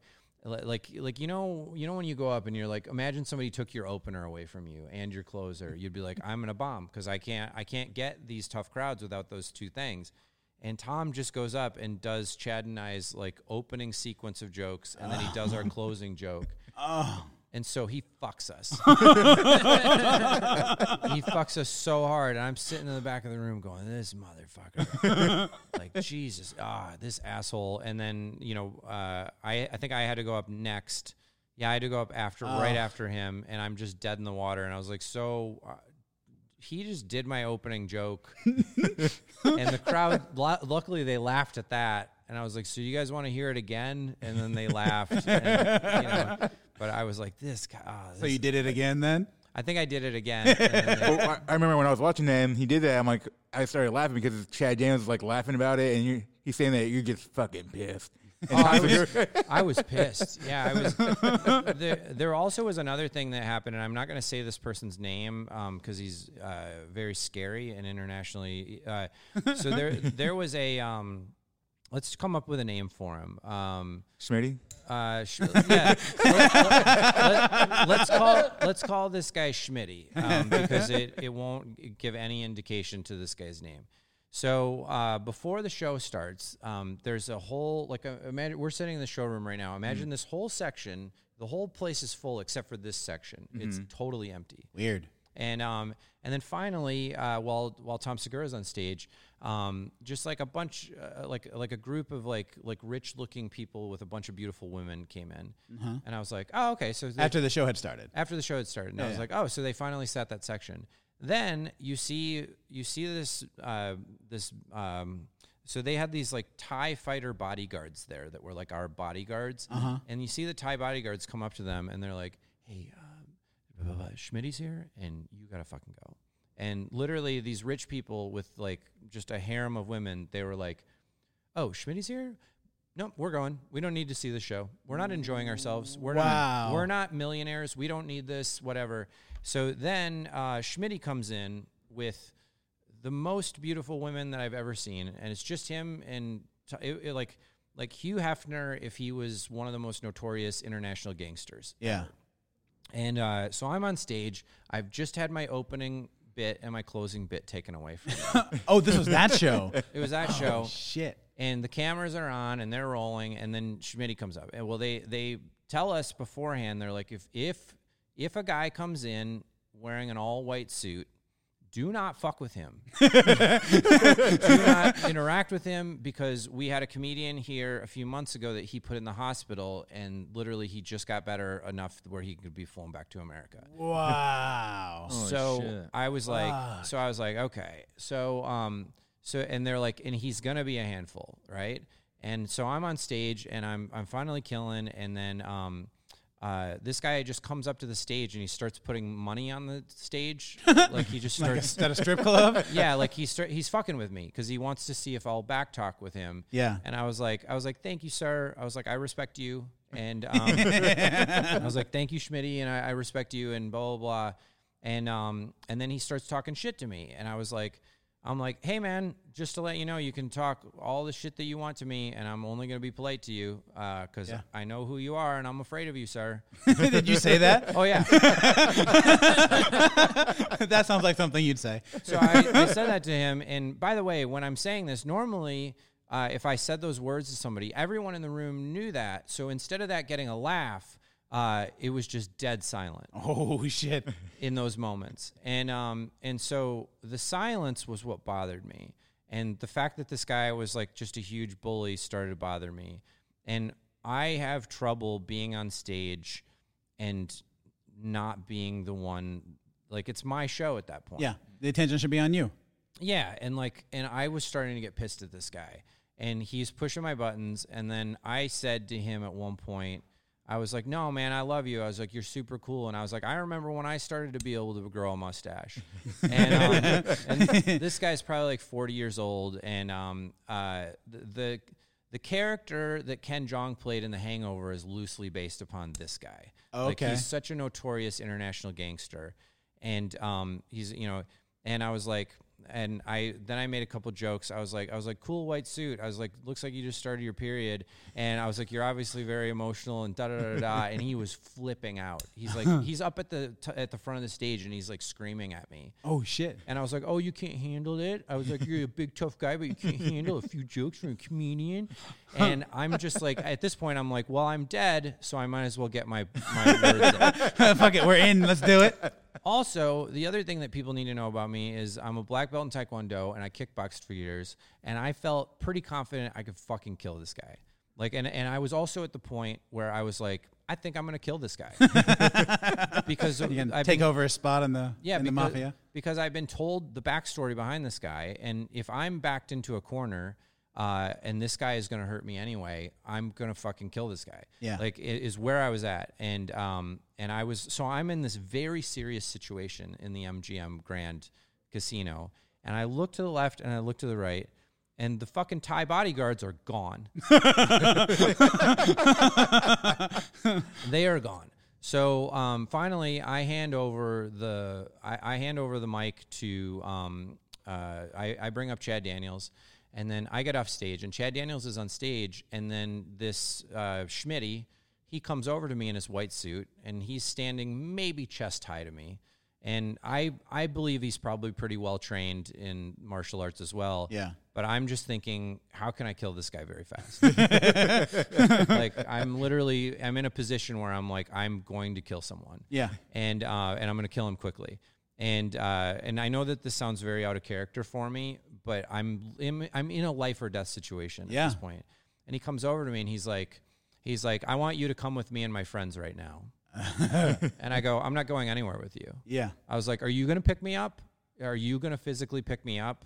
I was like, are your friends going to pick me up? Because your friends are all ladies, okay?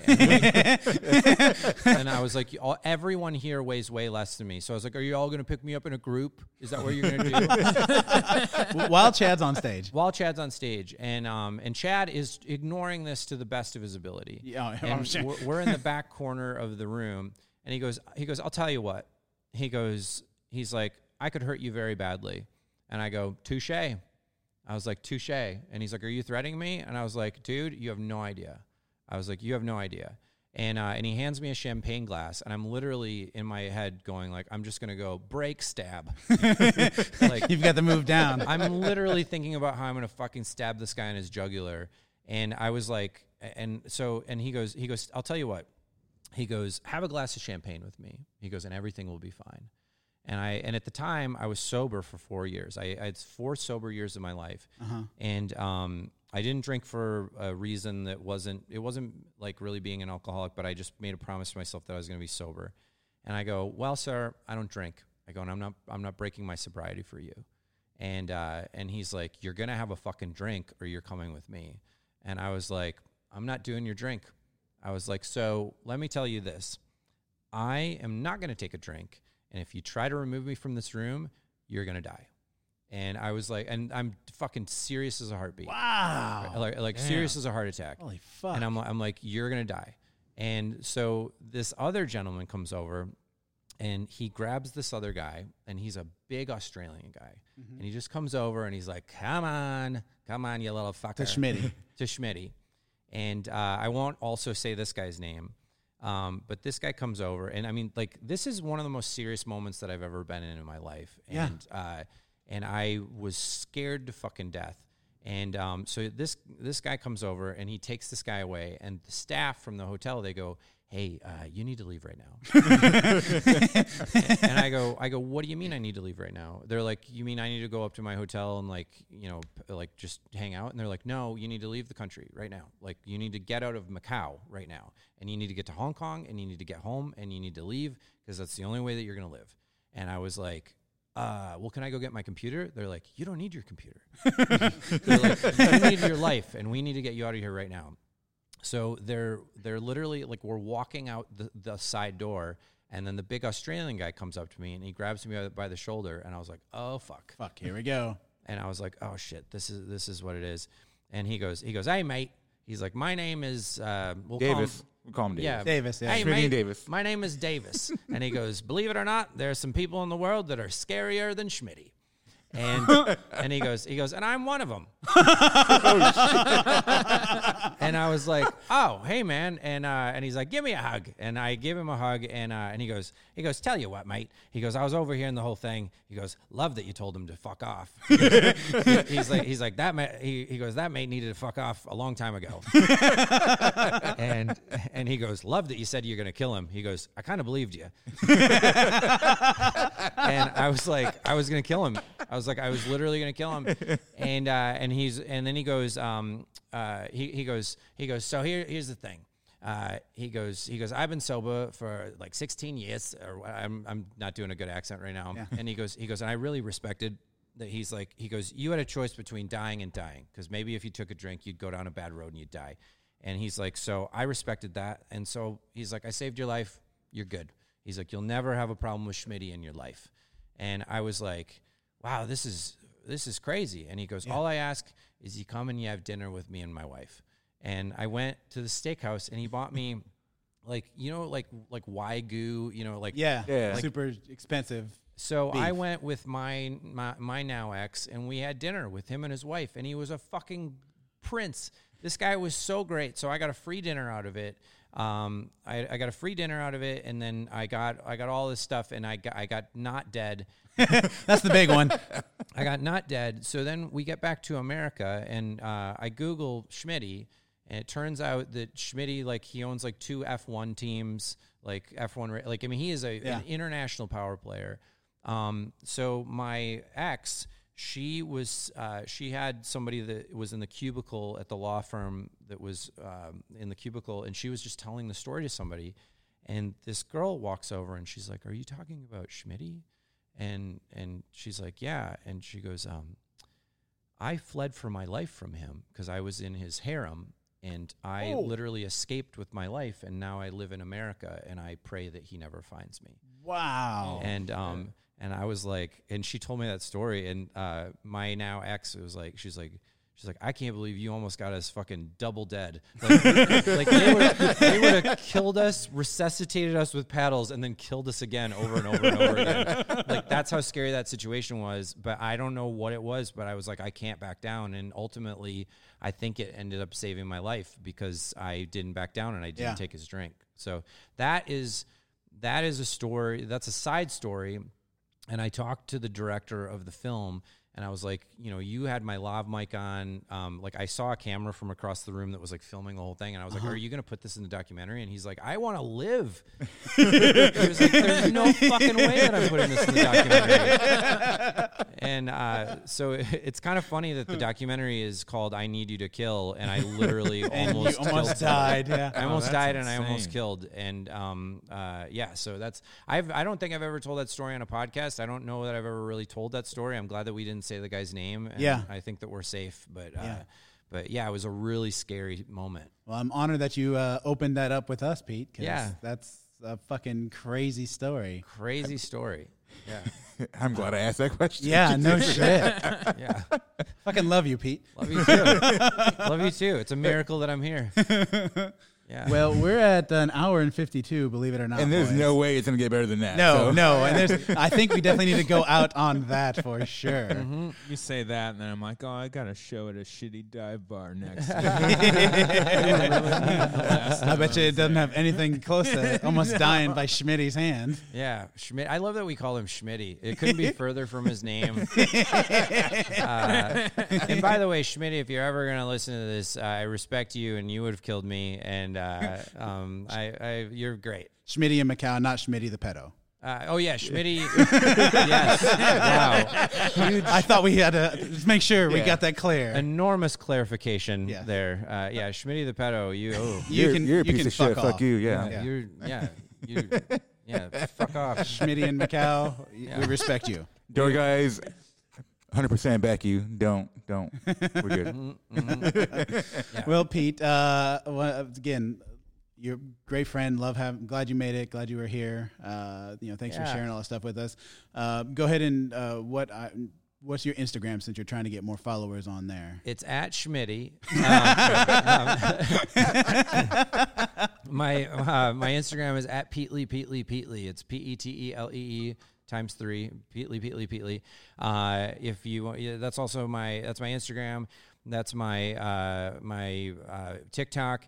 I don't even care about Twitter. Everybody says their Twitter, and I have not gotten a single follower, plus or minus, in the last 3 years on Twitter. Really? And I don't care. I literally don't care. I just want to delete my Twitter. I tried to message you, or I was trying to get a hold of you for the podcast, and I tried to hit you up on Facebook and Instagram, and you didn't get back to me. And Sean goes, "Would you hit him up on Twitter?" I'm like, yeah, I didn't see his Twitter. I was like, no, I did, but there hadn't been any activity in a month and a half. So I was like, I don't think he really uses Twitter. I don't use Twitter. Yeah, I don't care about it. And but I'm sorry I didn't return your message. That's all right. I'll return it afterwards and be like, yo. Well, I'll get your phone number. Maybe I'll get your phone number now. I actually think that's the best thing. I mean, you and I have been family for how many years? I know. And in fact, when I was scrolling through my phone, I was like, I don't have Pete's number. It's like, that's crazy. That's wild. No, please get my number. Call me. Sure. Yeah, we'll talk every day. Yeah, I'd love that. Yeah, before bed. What you thinking about? When I wake up. Oh my God, Vinny, I had a dream. I'll write it down for you. Yeah. Well, we'd like to thank everybody for listening to the podcast. Make sure you follow us on all of our socials at Door Guys Pod, Instagram, Facebook, Snapchat. What the fuck, Twitter, all of it, everything else. We're whores. We try and have it all. So we got a whopping 20 followers on Twitter. So. Woohoo, dude! It's gonna grow to 26 after this episode. I can feel it. Yeah, and then it's gonna fall back down to 24, and then it'll go up to 27. It'll be exhilarating. Twitter is the light. It is the future. That's what everybody said a while ago, and apparently it's still not the case. Yeah. Yeah. All right. Well, again, thank you, Pete. If you're hearing this, well, no, I guess he'll be gone. I'm going to be gone. So check out the website. Make sure you catch Pete next time. Yeah, go to PeteLee.net and look at my tour dates and stuff like that, and then see when I'm coming back, because I'll be back here. Sounds great. Yeah. Thanks, guys, for listening. Thanks.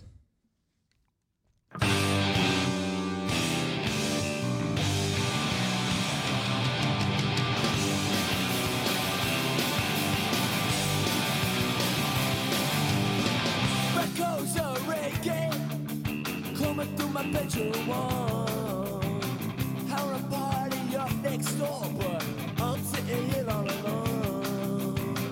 Two lovers in the bedroom, and the other started to shine. Oh my God, it's just